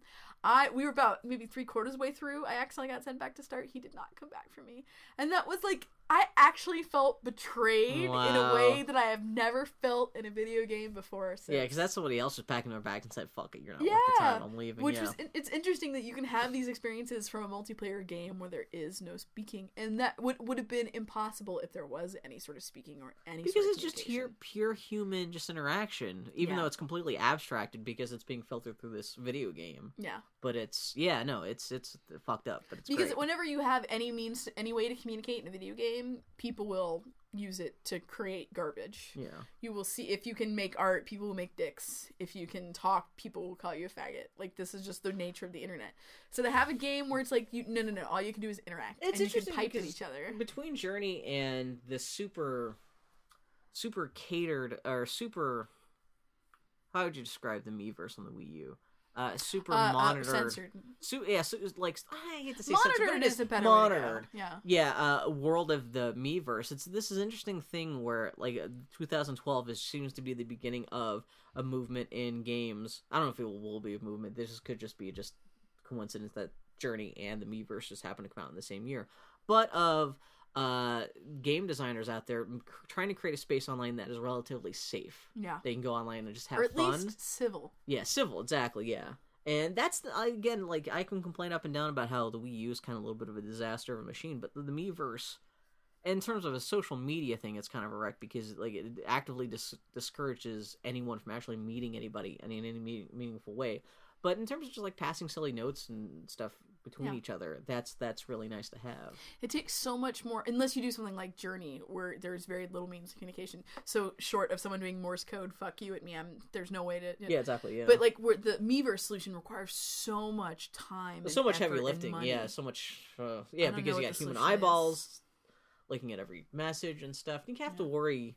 You have to wonder how much of that is really worth all the effort they put into the Miiverse universe. Because, like I said, the service they're providing you is really just here's a f- here's just a note saying I love Mario. Here's a drawing of it's Mario and a fish. Yeah. Like it's not really meaningful. It's it's it's it's it's nice communication, but it's not like it's really get you can get bored of it really quickly Yeah. and it's never going like you can't really have a friendship or relationship that really evolves with anybody through Yeah. that service like you can with any other kind of social media thing because it is so just a surface level communication Yeah. i don't know so wow. So one of my no- my nominee, and I think my win for best mechanic, though Journey is is a serious contender con- uh, contender for me. Um, was time dialogue in The Walking Dead. It is a tiny little thing. It doesn't sound there like has much. to have been mass effect never has time dialogue No, okay you could walk away and make a sandwich. okay The only thing that's timed is like any like quick time events, like your your renegade moment or your or something like that yeah but actual just like conversation stuff yeah and that's I a know there have been games. I I, I want to like. I think it used to be more of a thing where like after a while in games, if you didn't say anything, well, a character would be like, "Well, then, if that's how you feel about it," and then just storm off. I think Skyrim does it, but in Walking Dead, it's not just like a time, an arbitrary timer, like like something where the game is like, "Well, you walked away." In Walking Dead, it's actually to build tension. yeah And, And, but it's also uh, reflects the way conversations actually happen in real life. So you might get presented with with this sudden like choice you have to make, and you're not going to have all afternoon. You have to make that decision in 30 seconds or less. see, I don't even necessarily think it's a reality simulator Well, as but much it's, as it is for me that I, that's what I kind of like about it. But yeah, it also adds. But see, I tension. think it's it's part of the gameplay because you're in these dialogue choices. You're being forced to make a decision lots of times. You're having to choose how you approach someone, and how But- you talk to someone. both with like Lee and with uh, my FemShep, like I tend to be playing such a very specific kind of character that I like unless it's a really gray moral choice that I have to make. Normally, when it's just like role playing through a conversation, I I know what I'm gonna like. Like even if like all the conversation stuff is is timed, like I pretty much know. Like I don't have to spend that much time. See, I disagree with Walking Dead. Well, I'm just saying that's my own personal play style. in Walking Dead in particular, there were dialogue choices that I chose, and they did not go the way that I thought I was going to choose. them almost nine like like like that's one of the things that impressed me so much about the walking dead is not only was i giving given uh, dialogue choices that like were reflective of what i was thinking at the time that like the results of most of my choices within those uh, dialogue trees was pretty much what i would have not I, like i was not surprised by too much stuff that Well, happened. it's not that I was shocked. It's just like I would choose one dialogue thing branch, assuming it would take me down a different, a cer- particular path, and the game surprises me and went a different way. Probably with Kenny, right? So they're Hey, Kenny, I'm trying to be nice to you. Fuck you, man. Well, mostly Yeah. because like in that game, I tried very much to be a mediator, and the game makes it very hard. Oh, I know that's the one thing. Yeah. It's like if you try not to take sides in those moments, it's really difficult to know. I mean, I, uh, it's like side with Kenny, side with what's your but you know. But it, the I thought the game did an excellent job of that, and frankly, it, it, it adds that stress. Like I have to make the right choice now, Mm-hmm. and it adds to replayability in a way because like maybe it's like fuck, I shouldn't have made that choice because I was freaked out. I gotta go back and try it again. So well done. Mm, Yeah, yeah Dead. that, I can't. I'm trying to think of any other big. Oh, uh, for any of these awards, if you guys have uh, suggestions for anything we've, we've missed or any possible candidates for stuff, feel free to hit us back uh, for next week's podcast. But yeah, um, what else? I like that Bill put on best song and left it blank. Trying to think. Well, there's a Walking Dead song. I really liked the Walking Dead song. Well, also like this is also just includes music. I mean, the Journey had probably the best soundtrack of the year. I was really shocked that in the um in our Spec Ops podcast you didn't use any of the music from Spec Ops.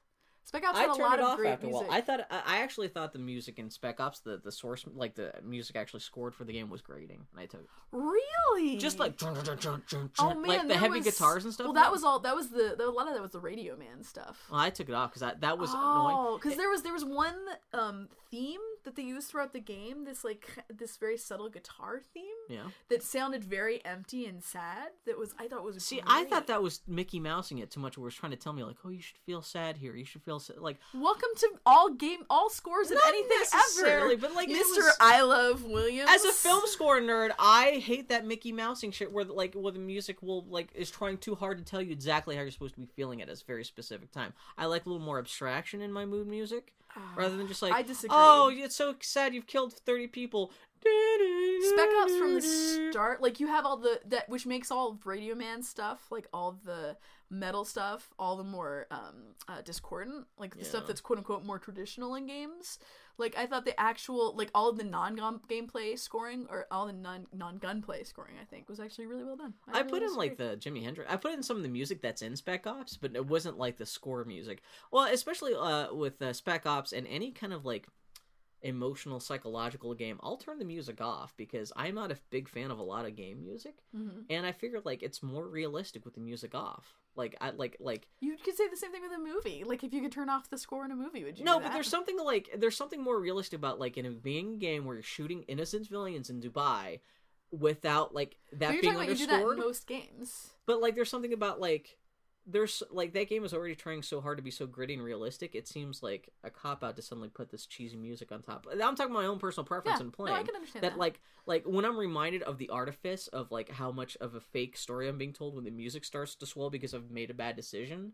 I think that's that takes away or whatever the hell it was doing. I, I did not like the music. Let's I put, think let's- you- let's- I didn't want to play with the music. That's that's, no, what I'm, it boils down saying, to. But I'm I, like I've I think played, it's a, I think it's a just I think it's I, I don't think I'm crazy for not I'm wanting not to play with the you're crazy. I'm just saying it's part of the artistic decision of the game. I It's think like they made played- bad artistic choices. Okay, Bill.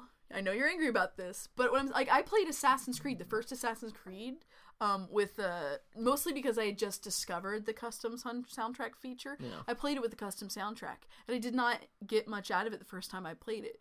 When I went back and I replayed it with this game as it was scored, I enjoyed it a lot more because it was part of the holistic. See, I played with the Kingdom of the Heaven game. soundtrack, and that was the shit. See, but it's like it's like there it's part uh it's like you're taking away one of the tools that the game designer has and saying, "Well, fuck you. I know you want to present this in this way, but uh I'm but if gonna, I uh, if I think that the, the tool is being used I incorrectly, can understand that. That's what you're saying. going I'm outta just here. saying it's Yeah. just No, no, it's- I'm saying I- I It's like. I get like this black and white movie is dumb. I'm we're gonna going color around and it around. red. But yeah, Um, so best choice in a game. um, spoilers for games.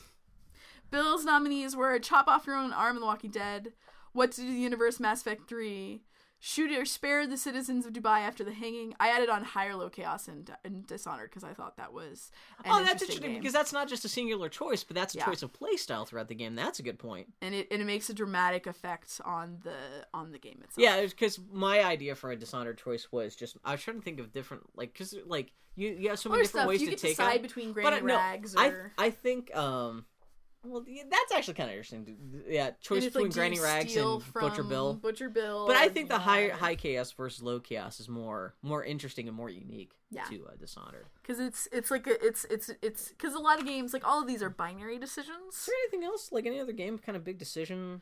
Even Dude. The Walking Dead was filled. Uh, chop your own arm off is one of the most gruesome decisions you can make Yeah. in that game. Technically, if you really want to get the, the decision people really think will probably take away with them with that game is uh, probably stuff like did you shoot duck, not shoot duck, uh, at your final conversation with Clementine at the end of the game. Um, I'm trying to think of any other choice. Mm-hmm. See, for stuff. me, the, the the one game decision in a game this whole year that that really rocked me was actually in Mass Effect 3, not the ending.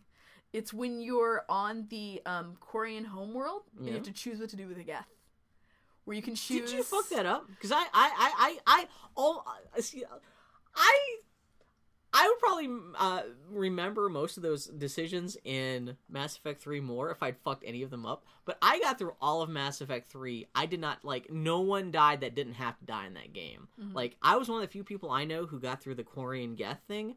Where both the Quarians and Geth are totally happy and alive. Well, that's what happened in mine, Okay. but it almost didn't because What's- so what's what happens is you um you can either um help the uh you can basically either destroy or save the Quarians. That's kind of or not the Quarians but the Geth. And in that moment, and, and Tali is standing there going, "What the fuck is wrong with you? These people like they're they're like they're in their they're they're um being uh." Uh, they've been not indoctrinated, but they're being controlled by the Reapers, Yeah. and they're you're fighting against you and it was it's basically you have to choose between synthetics it's the first time in the game you have to choose between synthetics and organics and Tali is standing there with you freaking the fuck out it is one of the most vulnerable This is the moments decision that you botched. game. She throws herself off a cliff, right? well she so what happened was as we're playing this game uh she uh my wife and I actually paused at the moment we had to make a choice and had the biggest argument we've ever had in our entire relationship. I am not kidding. Like the worst argument we have ever had was over we uh we save the don't. My wife's perspective was these are innocents that have been manipulated. You can't do that. My and, and she also she viewed it as EDI. It's like in doing this, Oh, yeah, you yeah. are you know EDI is our friend, Legion is our friend. You can't do this to our friends. Whereas I was like fucking Tali. Tali is my number one bro. I could never make any decision that would hurt her. I could not do that. And uh, we got we got into a yelling fit. Um, I remember you telling me about this. I was yeah. so mad. I said one of the bitchiest things I ever said. I unpaused the game and I said, "Fine, I can say I could load from an earlier save anyway." And I did what Tali did, and it actually was the right choice. Oh, so you but- never actually went through with your choice? No, because it was the right choice. because Tali eventually goes, "Oh, I guess you're not." Because then Yeah, because the- that's what I chose. the yeah. Geth, the Geth become freed. Oh no, that's it. You get to make the Geth fully autonomous. You That's have the choice is, to yeah. either um, shut down the Geth or make them fully autonomous. See, I'm glad that's like a life of being a Star Trek fan. Uh, Like it's only like Star Trek morality is what saves your ass in every situation. In in in as as as much as the Mass Effect is supposed to be the new sp- uh, space opera. I've heard people talk about this is uh, Mass Effect is this generation Star Trek.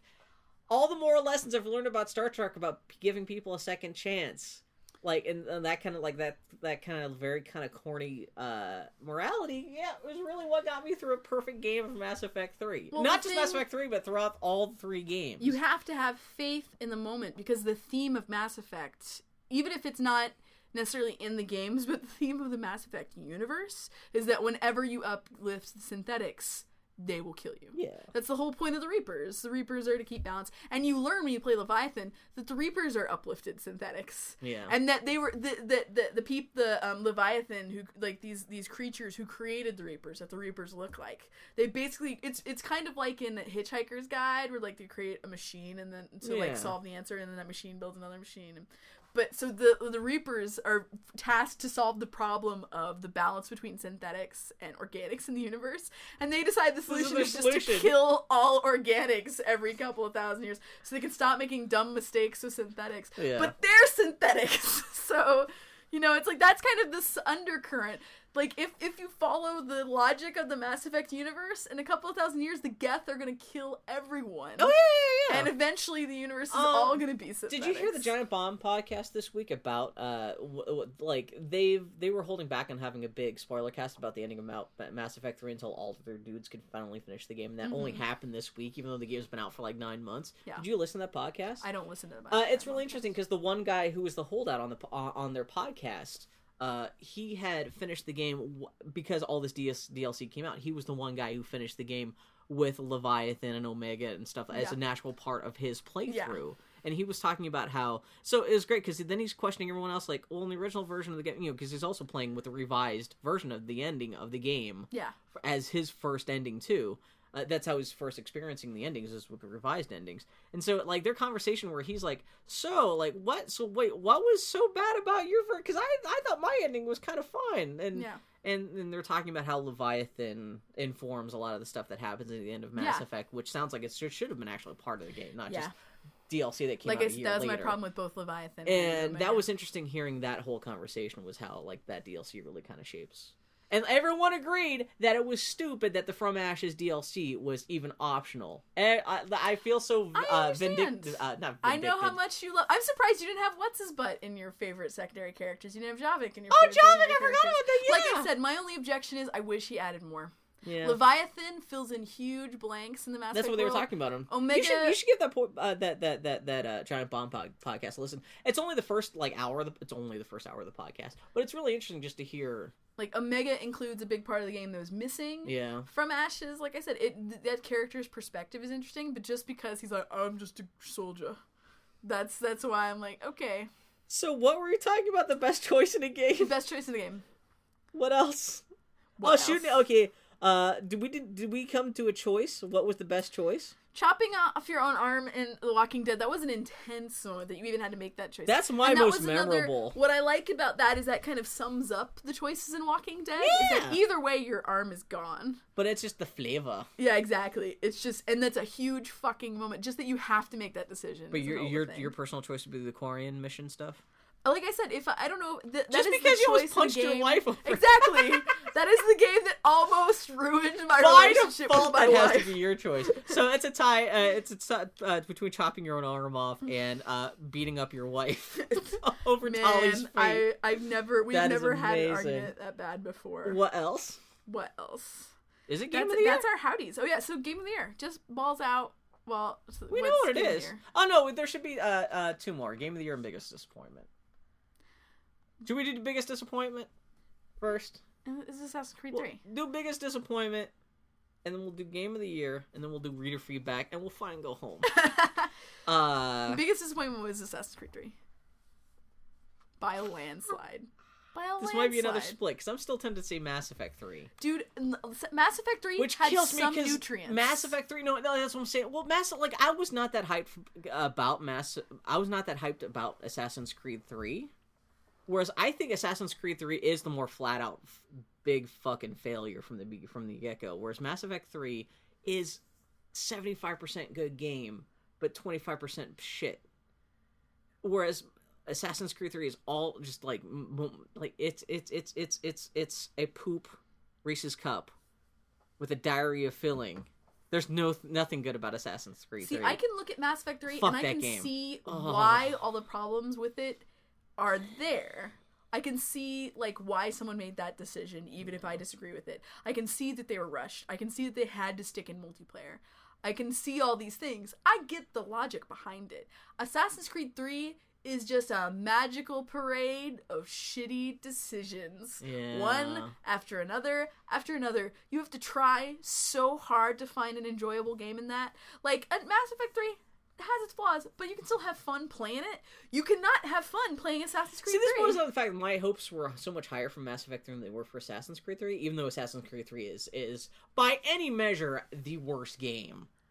Um, there are but- a lot of ways that you can um, uh, fuck up Mass Effect 3, the ending of the Mass Effect games. Even if that game was perfect, you would still piss off half of Mass Effect fandom because it's an ending of the thing. I'm love. still not even like. Well, that's the thing. Is uh, some of the most disappointing things about Mass Effect Three to me, aside from the ending, is just even the basic setup of the game is it's just creative stuff. It's not necessarily because the game was EA to death, but because like uh, the decision to start off the game with the Earth being pretty much blown off the face of the the galactic map at the beginning of the game, and then making it so that you can waste your time like searching for people's wallets in deep space. Well, where do you start the game? The whole point of the Mass Effect games is that no one believes in the Reaper. No. I, I don't like if if even if even the Reapers who attacked Earth at the beginning were just a small like scout force as opposed to That just all the Reapers 1. coming down on one big thing. So at least if Earth, at least if it was the impression that Earth is just a battlefront rather than Earth is already. I mean, Earth has already lost the fight by the time you see the by I the time getcha. by the time you see the title Mass Effect Three, Earth is pretty much a lost cause. You spend the rest of the game just trying to like win, uh, trying to get the resources to win Earth back. But that makes everything else you do in the game that isn't necessarily tied 100% directly to trying to convince other uh, galactic races to come help you seem like you're out of your fucking mind. The fact that you like you're just kind of randomly going around the galaxy looking for someone's like stolen plaque from their from their crashed spaceship in this nebula, just totally. I still think that's the problem with all the Mass Effect games. Yeah, but The this world is it, it gets really heightened. But this is very specific. Like every you know every moment that you're wasting in deep space looking for bullshit. Millions of people are dying on Earth. It's not just like oh, there's a big fight going on, but they like you, you like when you like leave Earth, like London's already been nuked. Like Japan's already getting destroyed. The humane human space headquarters in Vancouver, you just walked out of that just right before it got blown up. Mm-hmm. Like there's no fight left. But it's just like it's what I'm saying. Story wise, I think. I mean, which is stupid because it's not like Mass Effect has always had the best story. Mass Mass Effect Two had a stupid ass story where it's just like, oh no, human colonies go away. What happened to people on human colonies? They be turned into baby food for giant robot human That's what person. I'm saying. If you go to Mass Effect looking for story, you're gonna have bad time. Mass yeah, Effect is it's all about characters, character not story. moments. Yeah. And Mass Effect, like I said, I am disappointed in the three the three love interests from Mass Effect One have no arcs if you don't have a mass a love interest in them in Mass Effect Three. I think that's dumb. But otherwise, that game, I got my nutrients out of that game, my friend. I got no nutrients out of Assassin's Creed Three. Assass- so I'm what I was gonna say was there are a lot of ways you could fuck up Mass Effect Three, and I think they did fine.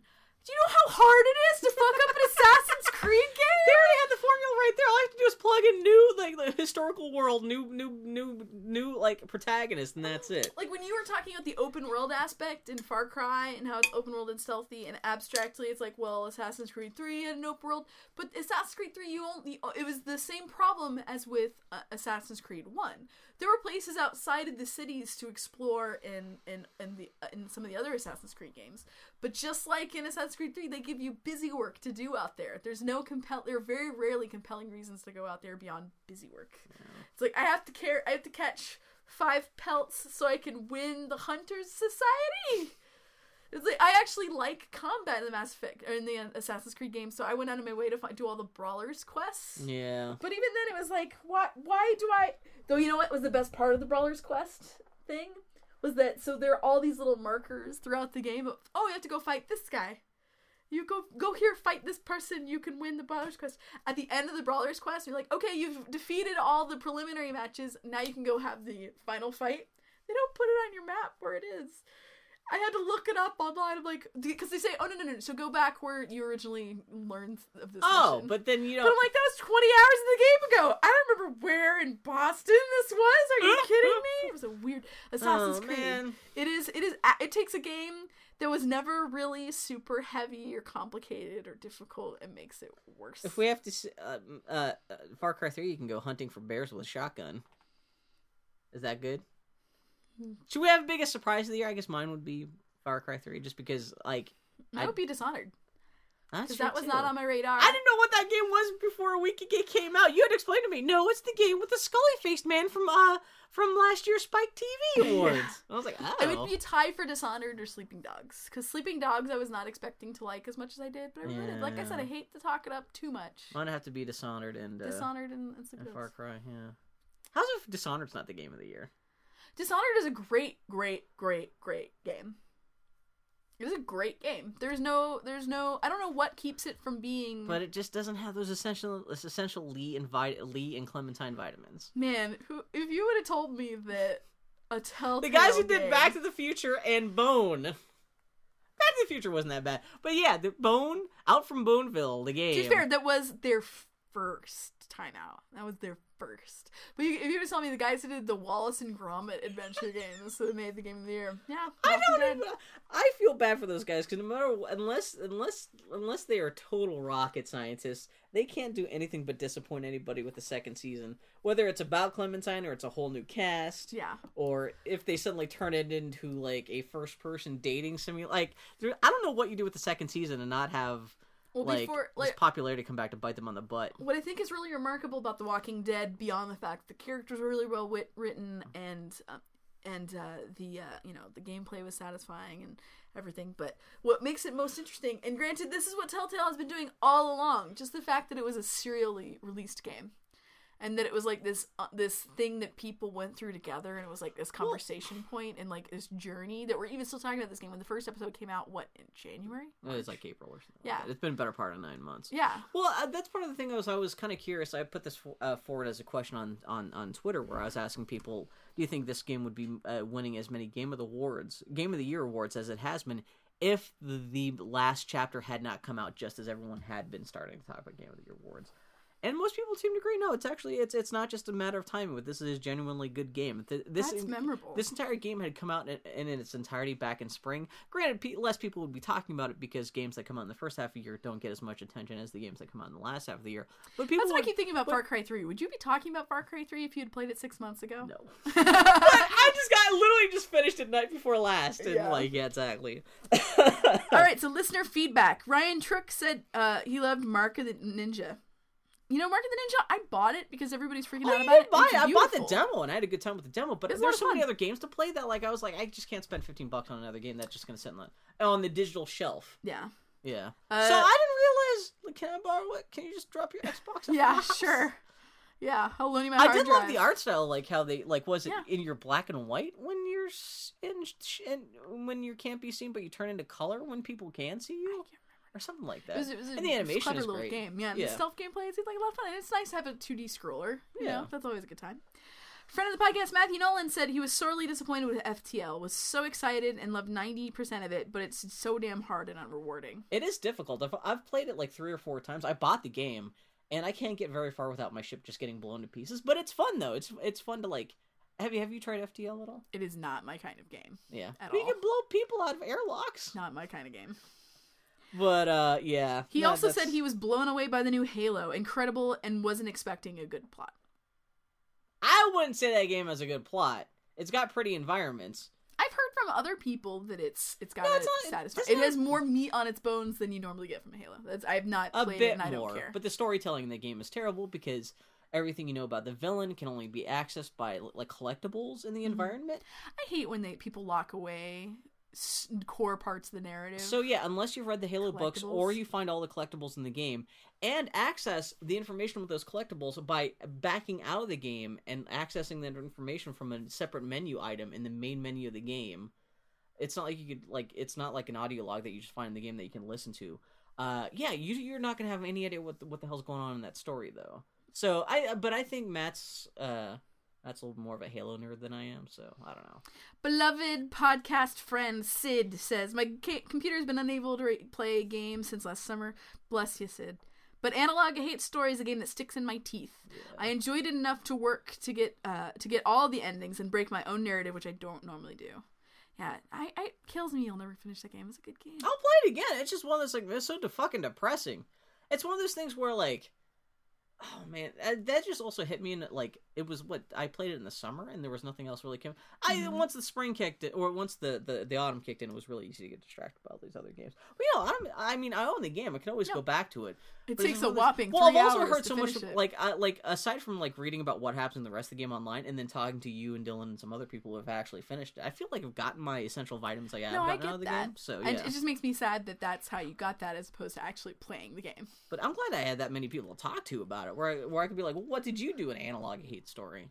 So, first time commenter Robin Cruz said Mass Effect 3 had a 10% disappointment that cast a Paul. Yeah, that's kind of what I'm talking about. Where it, that's amazing. That's such a good game.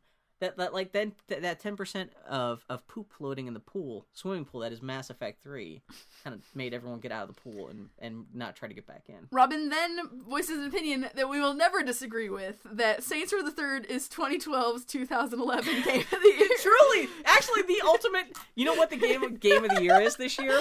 The fact that you can buy a used copy of Saints Saints Row Row the Three Third for for, like like- ten bucks.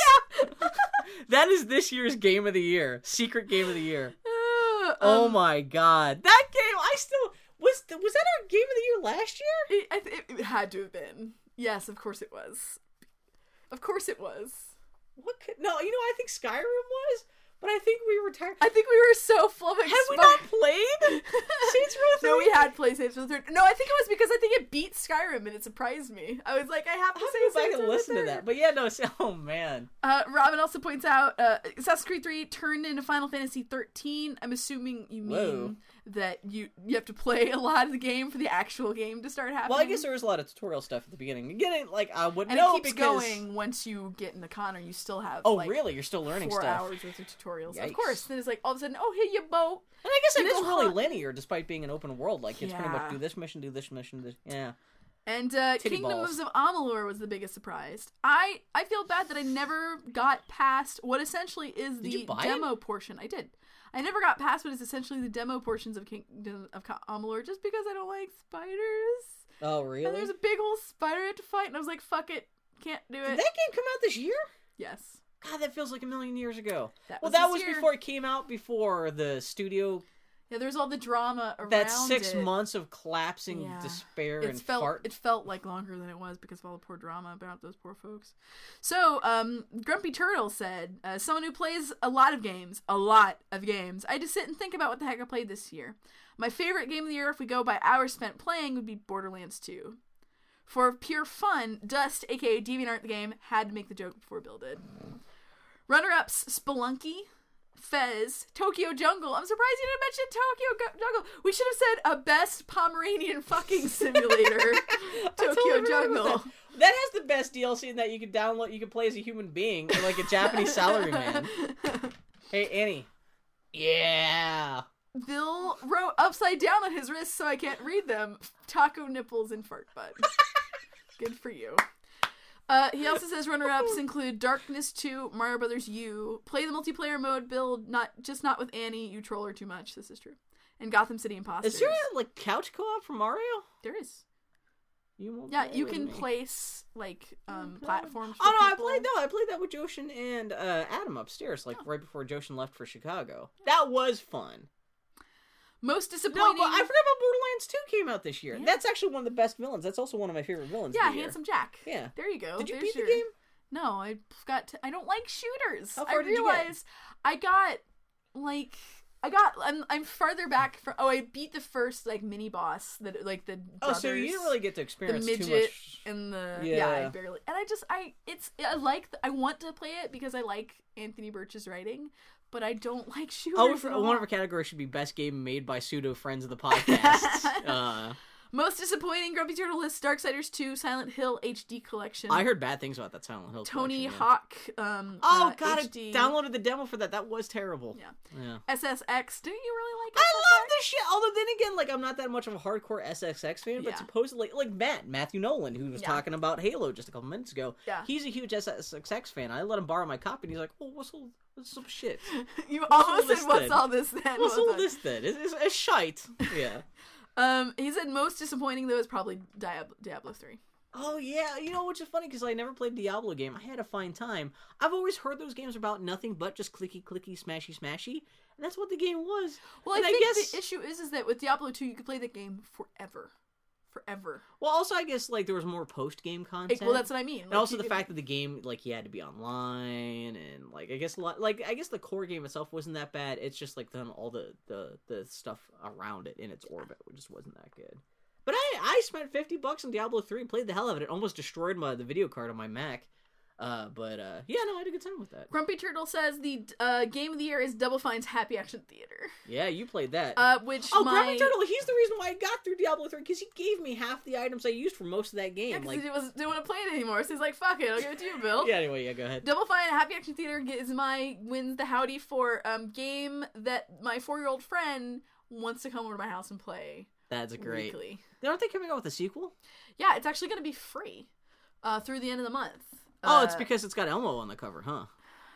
no, it's No, they're they're coming. I, it has a different name. I think it's called Kinect Party or something like oh, that. really? But uh, they're Xbox is having a bunch of um, end of the year promotions. Oh, okay. And I think the game comes out on the 18th, and through the end of 2012, it will be free on Xbox Live. Oh, very cool. Oh, I'm getting this confused with the monster game, the Muppet game. That's why I was making a. I jo- know that's why you made that joke. They also did make Once Upon a Monster, Child abuse, is which not... my my little bro prefers uh prefers uh, Happy Action Theater He's a gentleman of taste by a long and shot. class. Which I prefer because uh, the Once Upon a Monster is way more transparently mini games that you can fail, oh, whereas uh, whereas the Happy Action Theater just is fun. It's, toys. Yeah. It's a toy to play with. Beloved listener Hannah K. Groff says, listening to your latest episode of Grumpy Turtle's question about horrible and hilarious critiques, I thought I would share with you this gem. Before I got into work on game cinematics, I did some stints in architectural and interior design firms. Upon finishing a model and render of the courtyard of a building, my then boss deemed it was not sexy enough. I need the What? building to feel sexy sounds, etc. My building was not sexy enough. I apparently failed as a 3D'er that day because I couldn't make the building fuckable. I have Oh, a laugh this about person, it now. Was this person uh, Hannah? Were At you the time, I was pretty Prey? sad. Because Prey has vagina Well, doors. Bill, the, she's saying before she was in game. If you listen, it's before she was in game design. Technically, Prey is supposed to be boring enough that it barely even registers as a game. From there, I went to on model buildings for Epic Min- Mickey Cinematics, where my non-sexy talents were not a problem. Thanks, guys. Love the show. Oh, she works on Epic Mickey. She said for That yeah, game is beautiful. uh, and she it said controls like hell. she said P.S. Well, she was on the cinematics, so that's not Yeah, exactly. Yeah. P.S. My gentleman dude has been itching to get me into games for a while. I've used Annie's recommendations of Dear Esther and Analogue Hate Story and Walking Dead as junking off points. I'll let you know how it goes. Oh, wait a minute. No. So, Hannah, you haven't played games? Why are you listening to this podcast? I thought you were yelling. We uh, spoilers. We already Just- recorded this once, and I assumed that that's what she had said. That she's not playing. I think, but then you told me that she's trying to get her her man friend. What's the scoop, Betty Boop? So she's getting into games. H- Hannah, why are you listening to this podcast? She doesn't have You to participate She a does- lot. She You does not have to listen to any lot. game made this year now as a result of this. Is, is she the same one who made Epic Mickey? Single-handedly, Hannah Hannah made Epic Mickey. That's correct. Oh man, she fired everyone from Epic Mickey too. Started from scratch. Uh, so yeah, so what she, she's looking for things for herself. Oh She- man, The Walking Dead. We just spoiled. this is we're gonna we're gonna need a spoiler tag just for Hannah K. Groff. Hannah K. Groff. Do not listen to Uh, Walking So Dead. when, you may not want to play when that you've now. played Walking Dead, Analogue Hate Story, and Dear Esther, where do you How do you want to live? How do you want to live? Where do you go next? Where do you go next? You go backwards. You wait for Bioshock Infinite. I You play Saints Row the Third. Yeah. Go- I'm, I'm trying to think of other really strong narrative games that are relatively recent. I'm not kidding. Saints Row the Third is actually, if you can, it is the most video gamey recommendation I could make. Trying to think of Yeah.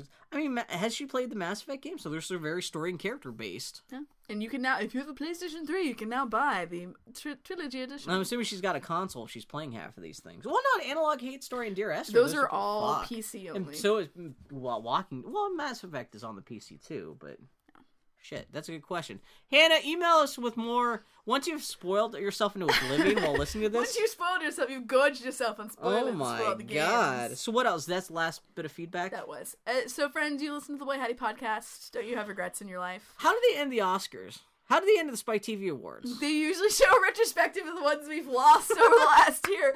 Let's let's now do a, a little montage of all the listeners who stopped listening, including long. all of our friends. Everyone It's like the end know. of Schindler's List. We're gonna be standing on rocks, looking down the no, grave. it's, it's like the end credits of Assassin's Creed 3. So I don't know if I told you this. I don't think the end credits of Assassin's Creed 3 are skippable, but they are 20 minutes long. I went up and got to the bat, went to the bathroom and made a snack at the end of Assassin's Creed 3. Came back, credits are still rolling, and if you if you don't if you just turn off the console, which you may want to do, you miss the epilogue, Oh, which totally ties up Connor's whole journey. Again, Assassin's Creed 3, the worst game of the year. So shouldn't we be like like shouldn't this be the end memoriam for characters game characters who died this year? The bear shot with a shotgun in Far Cry 3. we should. Oh, poor Vaas, you're dead. Sorry, Lee. Lee, no goodbye. Connor Conrad, sorry about the whole suicide thing. Corvo! Also, possibly. I'm so sorry. Yeah, Warner. no, Wait, does Corvo die in any of the endings? Of Died in my ending. Well, he doesn't die as a result. Of, he just dies natural. It- Well, the princess lady is. Well, he's dead by the end of the Then game. what, do you want to call Ezio, Altair, and Cotter the dead ones too? Because they're all dead That's right now too. Uh, it's this is more amusing than if we just rattle off the list of uh, dead game studios. That could be the Oh, really God. depressing thing. There actually was a montage. I couldn't bring myself to watch it. at Spike TV Awards. No, no, no, no. They're floating around gaming sites this week. I couldn't bring myself to watch it. It was a shitty year. So for- it would actually it was that bad that it would actually be an upper if we actually talked about dead gaming people, not just studios. Sure, I'm glad that dumbass Lee is gone. Yeah. Okay. All right, everybody. We'll talk to you next week about some other dumb shit that we're Uh, next talk about. be our, probably be our. So you're not gonna go see The Hobbit, so it's not gonna be. Well, it'll be our Christmas episode. Maybe we'll have Mike Russell on to talk about The Hobbit without you. I would have, if I'd known you weren't gonna go see The Hobbit, I would have asked Mike Russell to be here today. Bill, you have. I did ask him. Remember, he said he wasn't going to because he couldn't go see the screening. Oh, Also, you have a proud tradition of going to see movies and then talking about them, even though I haven't seen them. Go, That has happened more often. go often see than The not. Hobbit, so we get Mike Russell on next week. We can all bitch about The Hobbit together. Anyway, friends, we'll talk to you later. Pootie tang.